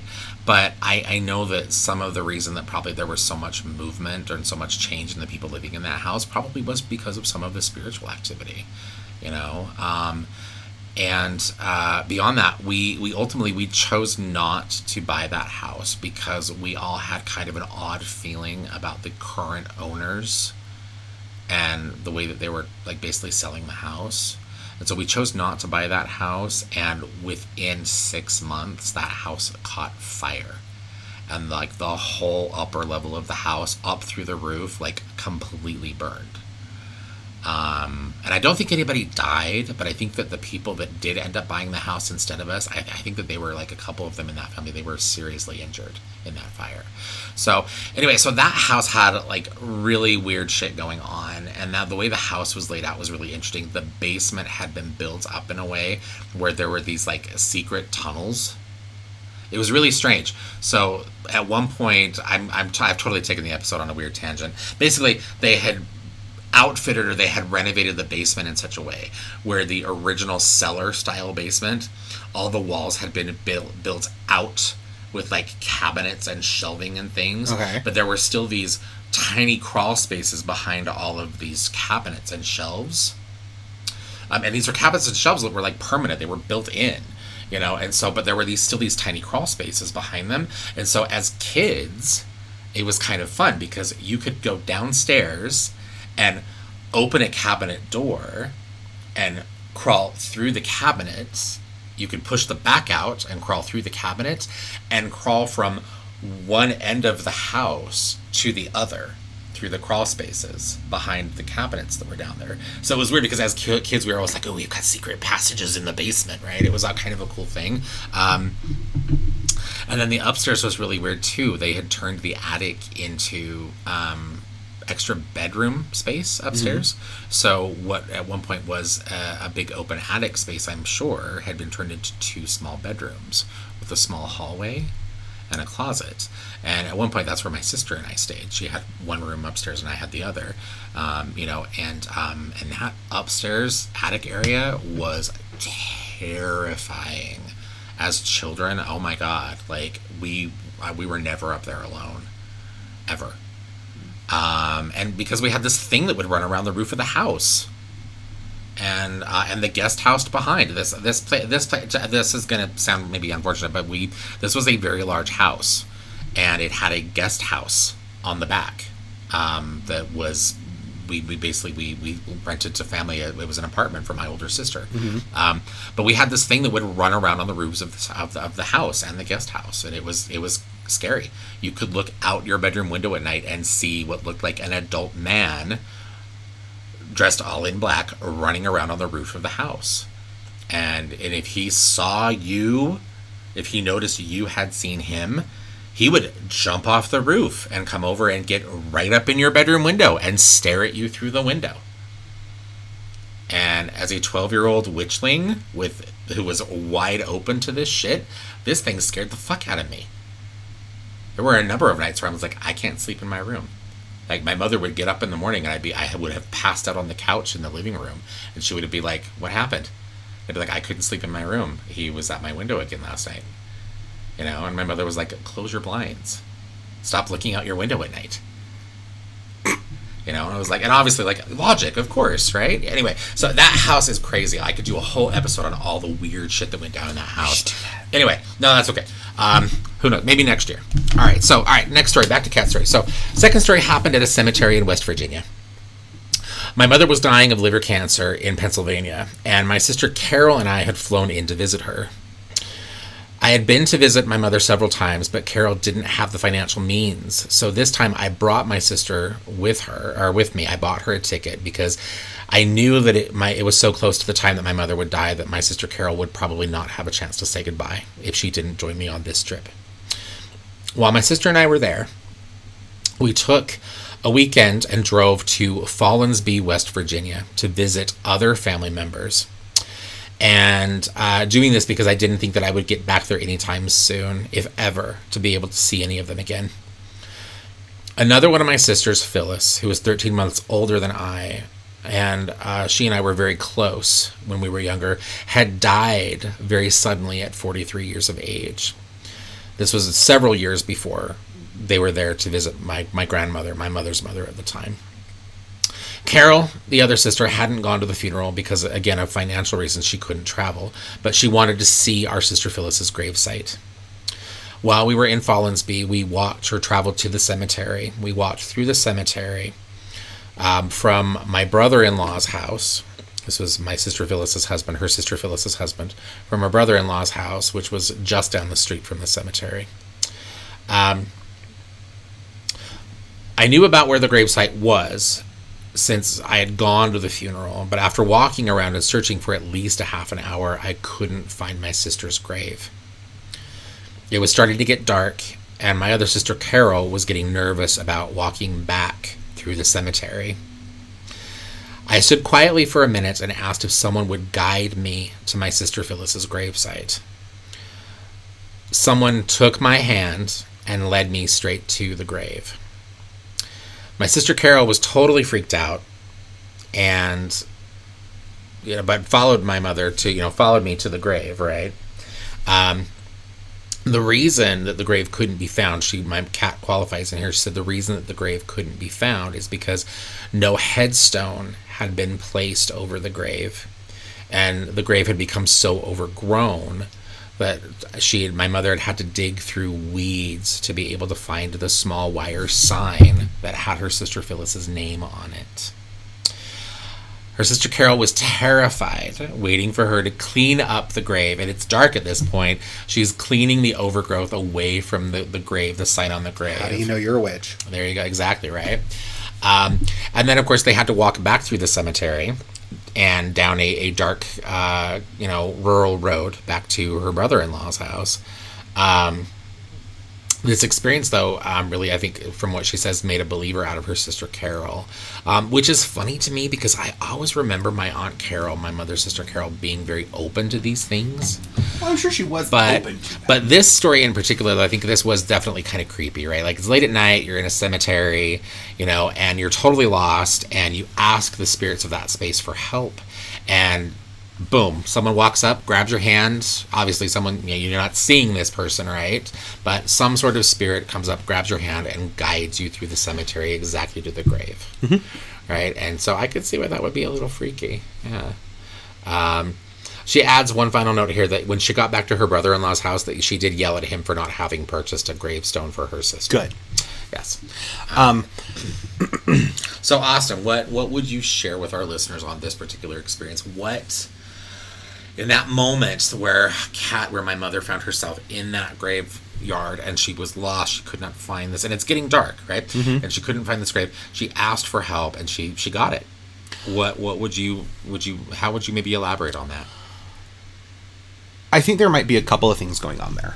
Um, I know that your mother is a very talented, very gifted psychic and witch. Mm-hmm. And so, obviously, that means her guides, her spirits, mm-hmm. would have to match that level. And so, it could have been a guide. However, I, I've heard your, I, I've, I've heard mom tell this story before. Um, and my gut instinct every single time is that it was actually um, your your your your aunt Phyllis. Oh, you think it was Phyllis that did that? I think it was Phyllis that did that Okay. because most of the time spirits that are in the graveyard don't know where certain bodies are laid unless it's the the, the baron of the graveyard unless it's the guardian of that graveyard. Um, and rarely can you catch the attention of that guardian. Normally you go into the graveyard you go here's my coin boop, boop, boop, boop, doo, do my thing Yeah, yeah, yeah, do, yeah. do, do, do, do. Well, those, here's well, the thing the- the and we're gra- done graveyard guardians are, are always are usually I think a lot more preoccupied with the dead. Yes, they're usually making sure that 'Cause that's really their job. Yes, they're usually making sure things stay out and the dead stay in. um, and so I think it was your sister F- your not your sister your mother's sister My mother's sister, my aunt. Yes, I think it was mom's sister, sister Phyllis. Okay. Um, Or or um because there is such a powerful ancestral tie between you and all the spirits in your family, I think it may have been who you were named after. Or my great grandfather Michael. Yes. Okay. Th- those have always been my instincts. Um, I I have had experiences like this that, uh, that like like your mother had. Um, usually, it's more centered around uh, someone needing help or something needing help. Okay. Um, uh, or, or wanting to go home. Example, uh, the last time I went uh, to Wendy's favorite antique shop with her, I think it was the only time gone, um, when we were in the midst of doing those things with Vipar, um, there was a spirit there. And it was attached to one of the dolls. And I was like, okay, Okay. I, I I'm not I'm, I'm not taking you home Yeah. but it wouldn't leave me alone. So I just kind of was like, okay, lead me. And my hand was taken as if it was a little child, just taking me, leading it. And so I think as mediums, because your mother is a medium, the dead talk to her, and she talks to the dead. Um, I don't think she's a physical medium. I think she's a mental emotional medium. Um, but mediums, we have this capability, and you know this, of we can speak pretty clearly to the dead. It's it's it's one of our little knacks that we have, and so when there is a spirit around, um, we have the ability to go, okay, calm down. What's going on? And I think that's kind of what happened with your mother. Is your mother took a took a second, grounded herself, and asked for help. Someone lead me. And I think the spirit that led her was Phyllis. Okay. Yeah. No, I, I mean that. To be honest, I you know in the years of this this because I mean this happened many many years ago. I mean my my in the years of my. I, I, my mother, I think, and, and this is probably easily twenty something years ago, and uh, you know, I mean, in, in the years that have passed, her sister Carol now has also unfortunately died. Um, Isn't just her older sister Rosemary who's alive? um, yeah, I think this, but it's Ro- Rosemary and, and my mother are the, the last two women um, of that generation of the family. Yeah, Is it, is Rosemary the older sister? Yeah. Ros- Rosemary was the the eldest. Yes. Yeah. Um, anyway, um, but I, I, I have often wondered the, the exact same thing. I, you know, she was there. She was, uh, you know, desperately trying to find the grave of her sister Phyllis, and uh, you know, uh, yes, someone Who better to find their help you yeah. find their resting Yeah. place than the person who's resting Yeah. there?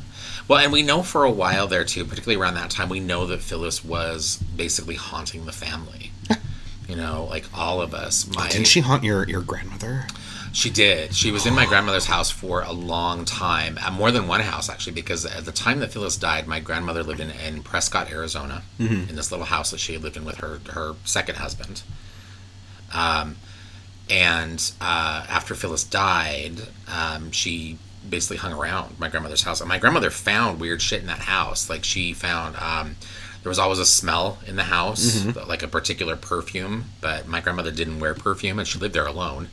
Um, and we would go and visit her at least once or twice a year, and she would smell jasmine perfume. And it was a very particular type of perfume I sent them, but that was a scent that Phyllis wore when she was alive. Phyllis loved jasmine perfume. Um, and then, uh, and doves. Um, and I remember once once we went to visit my grandmother, and my grandmother, um, I think like she came out of her bathroom um, one day, and she had like this little stud, like this little earring, in her hands. Um, and she was asking my mother and my sister, like, "Is this does this belong? Is this yours?" You know, and my mother's like, "I don't wear gold." It was a little gold dove. It was a little gold dove earring. And my mother's like, "I don't wear gold," um, and I, you know, I don't, I don't really wear stud ear. I don't wear that style of earring, right? You know, and, and I, you know, no, it's not mine. And at that point, I think I don't think my younger sister even had pierced ears at that point. And so, um, and it wasn't yours. uh, no, no, you know, um, and so, but it was weird because doves were always my uh, aunt Phil, my aunt Phyllis loved doves. Like her house, she had like pictures, and everybody gave her doves, you know. Um, and uh, so it was really weird. Like my grandmother had a few situations like that where doves showed up in really weird ways, like unexplainable. Like there's no one, no one in the house was wearing dove earrings to, to lose a dove earring on her bathroom floor, you know? Um, yeah. And then she, um, after my grandmother, she sold her house in Arizona and she moved back to Pennsylvania. And in the house she lived in in Pennsylvania, which was such a cool house, um, that house in Pennsylvania was really cool because it always reminded me as a teenager, of course, right? Um, perception is skewed, but it always reminded me of the house that the witches on Charmed lived in. Because it had this, like, you could go up the stairs to the upper level. Mm-hmm. Um, and it was kind of cool. You'd go upstairs to the upper level, and then you'd go into the room, my grandmother's bedroom, and you'd walk into the room, and her closet door would open. Mm-hmm.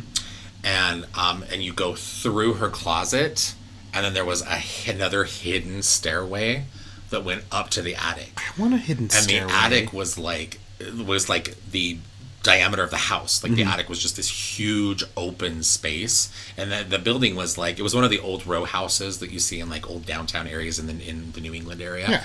um and so the out the attic of the house had like like a really pitched roof. So like you could you were in the attic like the even the attic ceiling was like a good 10 feet tall. Um and so you could get up there and it was just this enormous attic space that was the same size of the footprint of the house, Mm-hmm. you know. And so, and I always remember that from Charmed as a teenager. I was like, like, oh, they had that really cool attic, right, where they did all their Mm-hmm. spell work and shit, you know. Um, anyway, so, um, but yeah, but my, but my aunt Carol, or excuse me, my aunt Phyllis, yeah, she haunted that house. And when we went to visit my grandmother, I think for the last time before my grandmother died of, of cancer, um, Phyllis was there. And we even went up there because my grandmother told me she's like she's like I sleep at night and I can hear her walking around upstairs. Like I get there's someone in my attic at night, and she says, and I'm not entirely sure who, but I think it could be. Mm-hmm.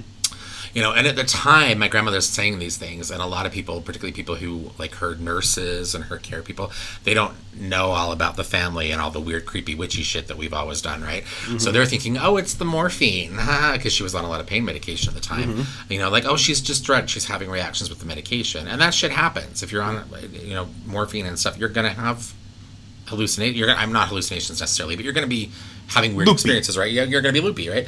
Your perceptions are, skew, are skewed. But she was telling us, you know, like I hear someone walking in the attic at night while I'm trying to sleep, and you know, and so we we went up there. We went up into the attic, and um, uh, and and my aunt Phyllis was up there. And you know, and my mother and I, we talked with her. We were like, "Why are you here?"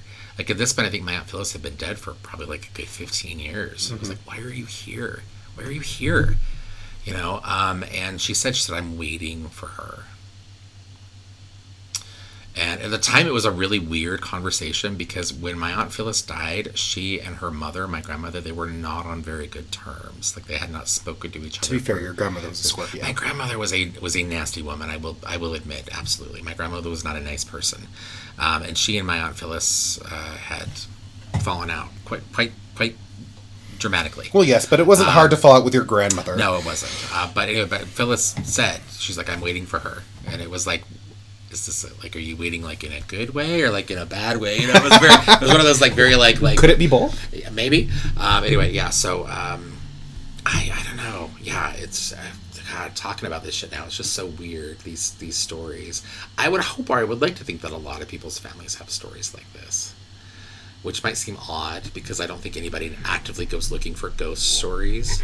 But, I, uh, but I, I also know that these are the kinds of things that um, these are like other family stories. I think you know, like you talk about happy stories or memories that you have of like grandparents or whoever, right? You mm-hmm. know, and like you know, and, and I guess for me, these kinds of experiences because they were so common growing up in my family, like these are like these are our happy, fun stories, mm-hmm. which might sound again like really weird, hmm. Um, but but it is what it is. Um, and as you and I always say, this kind of shit doesn't scare us anymore. As, Yeah. As witches and as people who deal with these kinds of spiritual energies all the time, the shit that spooks other people, another day for us. Well, I was having that that that that conversation with my student Kaylin. Um, so Kaylin, if you're listening to the episode, shout out. Um, but I was having that conversation. She was like, "Yeah, it used to be like really scare me. Like in the beginning when I started taking your Waking Witch class, she's like, now they just wake me up, and I'm like, leave me alone. Yeah, like, I'm trying to sleep. Like, yeah, Um, yeah, yeah. You know, and you know, sometimes it, it, it's it's harder than others, particularly when they catch you off guard. I mean, last year around this time when I, I got up to to go to the bathroom and there was someone who I thought was Chris in the living room, yeah. and, and I got up and and I was actively like, oh, it's just Chris. He's getting some water or something. And I went to the bathroom and got out, and he had like come closer. And I, I looked at it, I was like, Chris, what do you want? And it Yeah. wasn't Chris.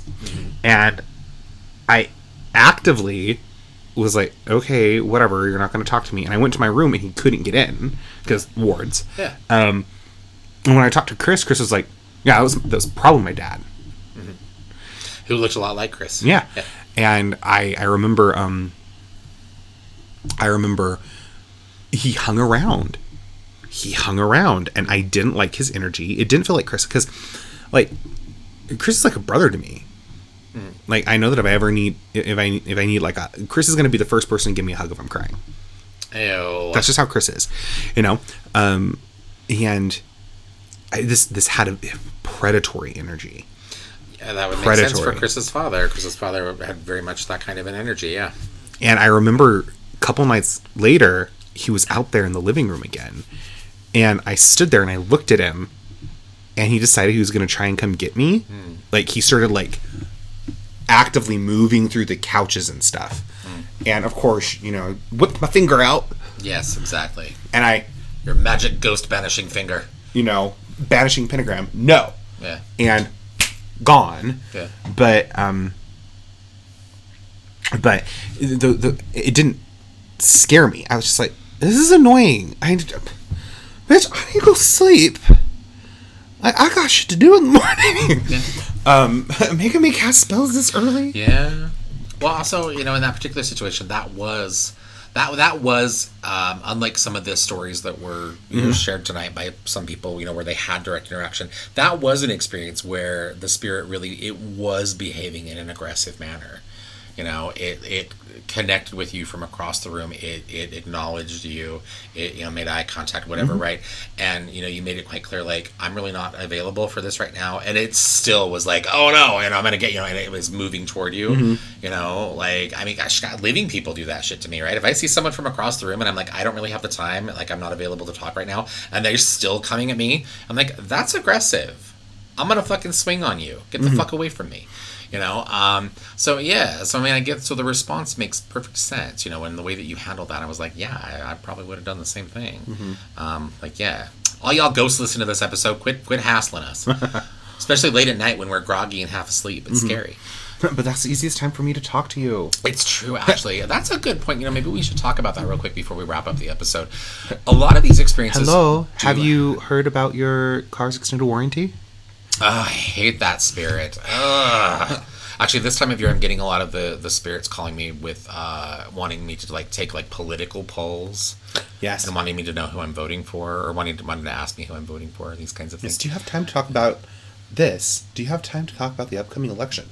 Bitch, who are you? Yes, Get the fuck out of my room. Exactly. Um, these experiences, you know, um, these happen a lot. I think eh, when you hear people relating these stories, very often these are experiences that are had like late at night. In liminal spaces, yeah. in, in or, or twilight where you know like where the sun has begun to set you know and it might not be like nighttime or, or, or dark sky yet but you know but you're getting there mm-hmm. right and why why is that and explaining to our listeners what really what what information do we have based purely on like a, occult witchcraft even folk practices magically what what knowledge do you know is out there that would maybe explain what information I should say is out there that would explain why nighttime At nighttime, there's less uh, psychic noise, Okay. um, which seems weird because everything kicks up at night.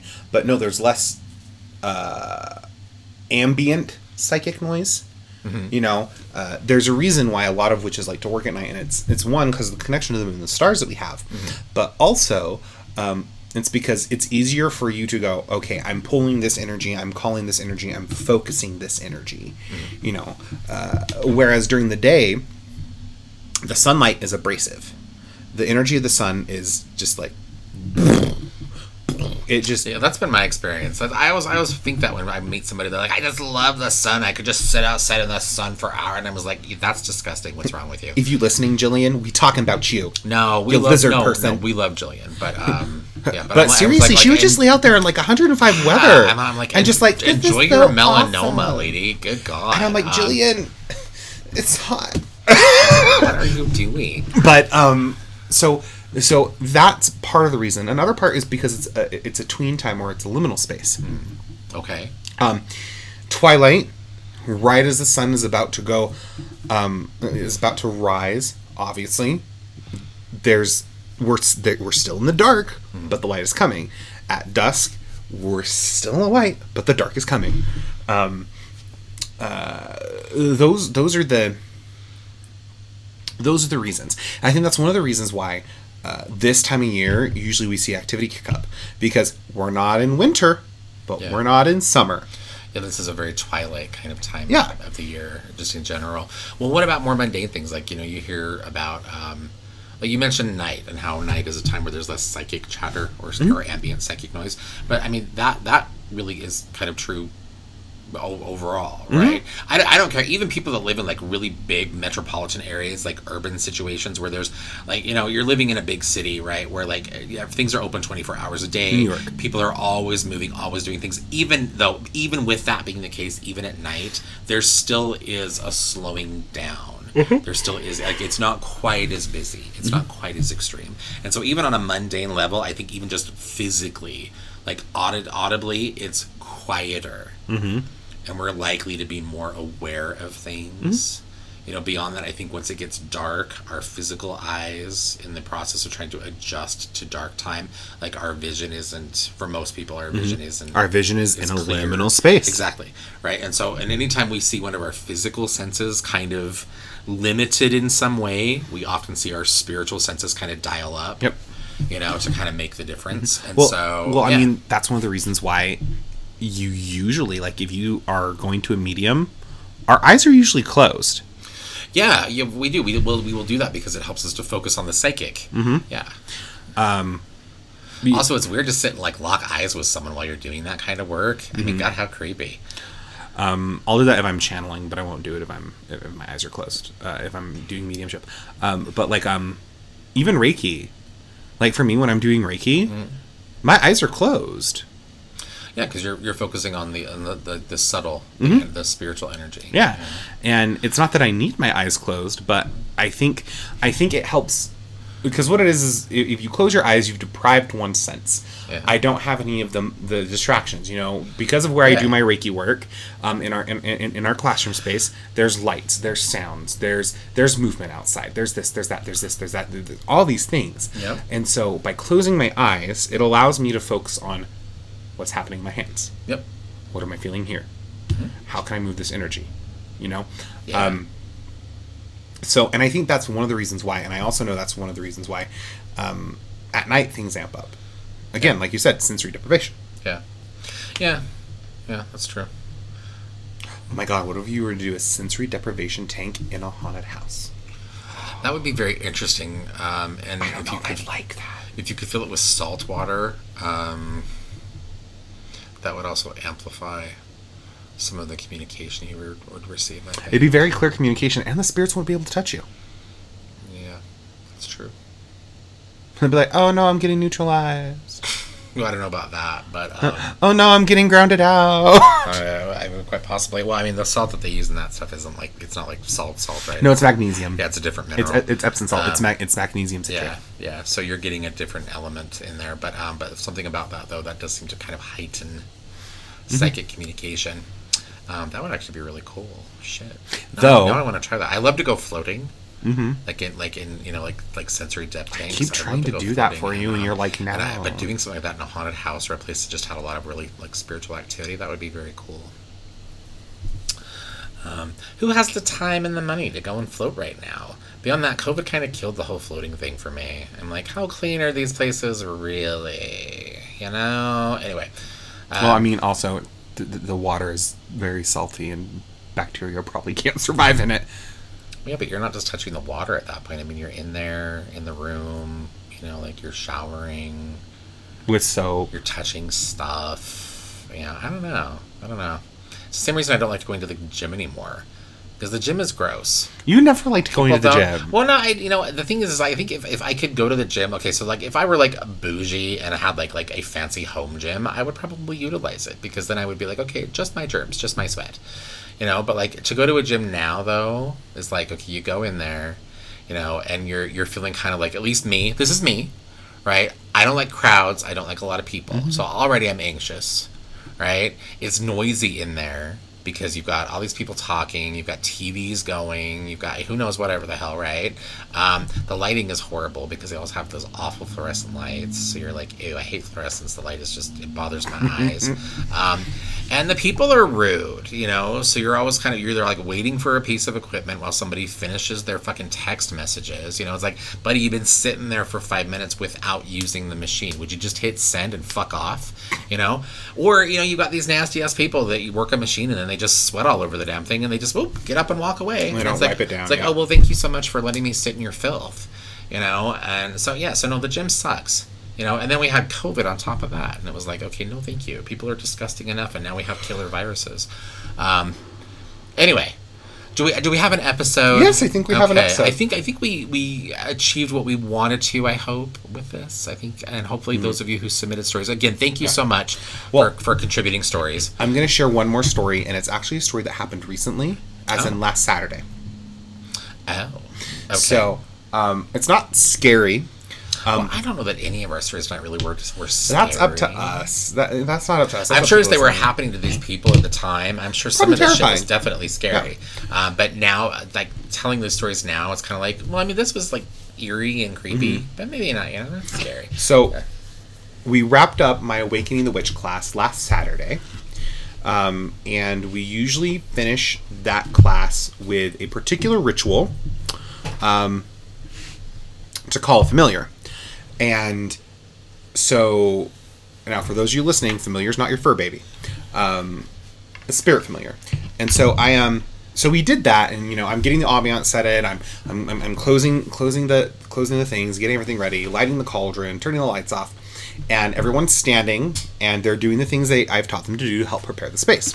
So they prepared the space, and I tell everyone, okay, now sit, and all the physical human bodies sit whilst the shadows of these spirits that have taken attention remain standing behind and around them. And it was really cool. Yeah. um, I I was at first like, oh, my eyes must still be adjust. No.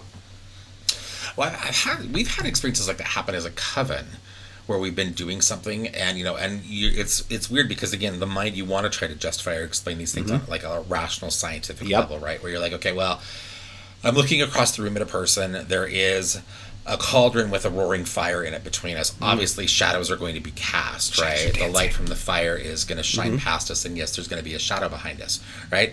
The interesting thing, though, is that um, if you if you, sometimes those shadows like they're not shaped like that person. Yeah.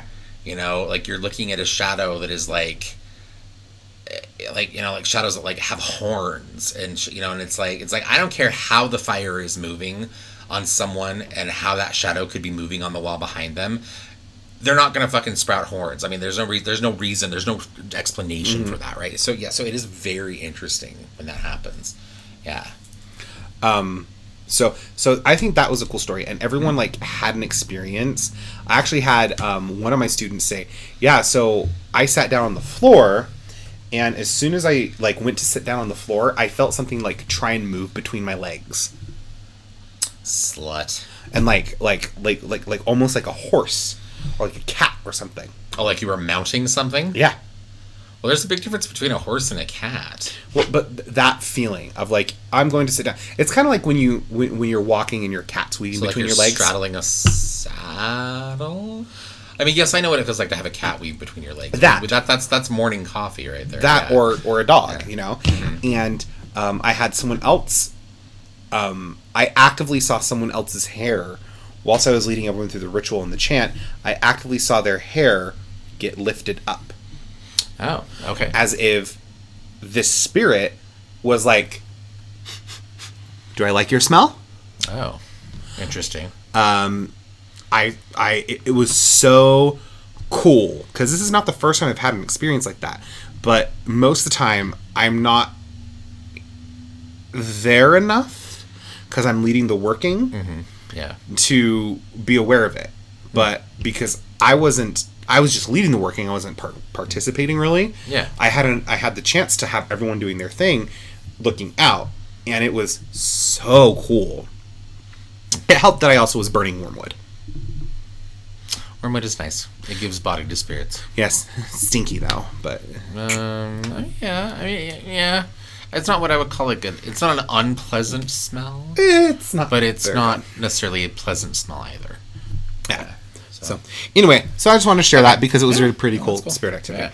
I think we have an episode. All right. Yes. Again, I want to say thank you so much to those of you who contributed stories. Hopefully, we did uh, justice to them. I, I apologize once again if I maybe mispronounced names or uh, lost the thread of some of your stories. Um, but I think we, I think we did a pretty okay job. I think we did great. So, um, I think this, our, this is our last episode before uh, Shadowfest. Yeah. Before Halloween hits. Yes. And um, so I just want to thank everybody uh, and uh, once again and say please have a, a safe and happy Halloween, Shadowfest, Samhain, whatever the hell you call it in your own traditions. Tenebros. Um, yes, Tenebris.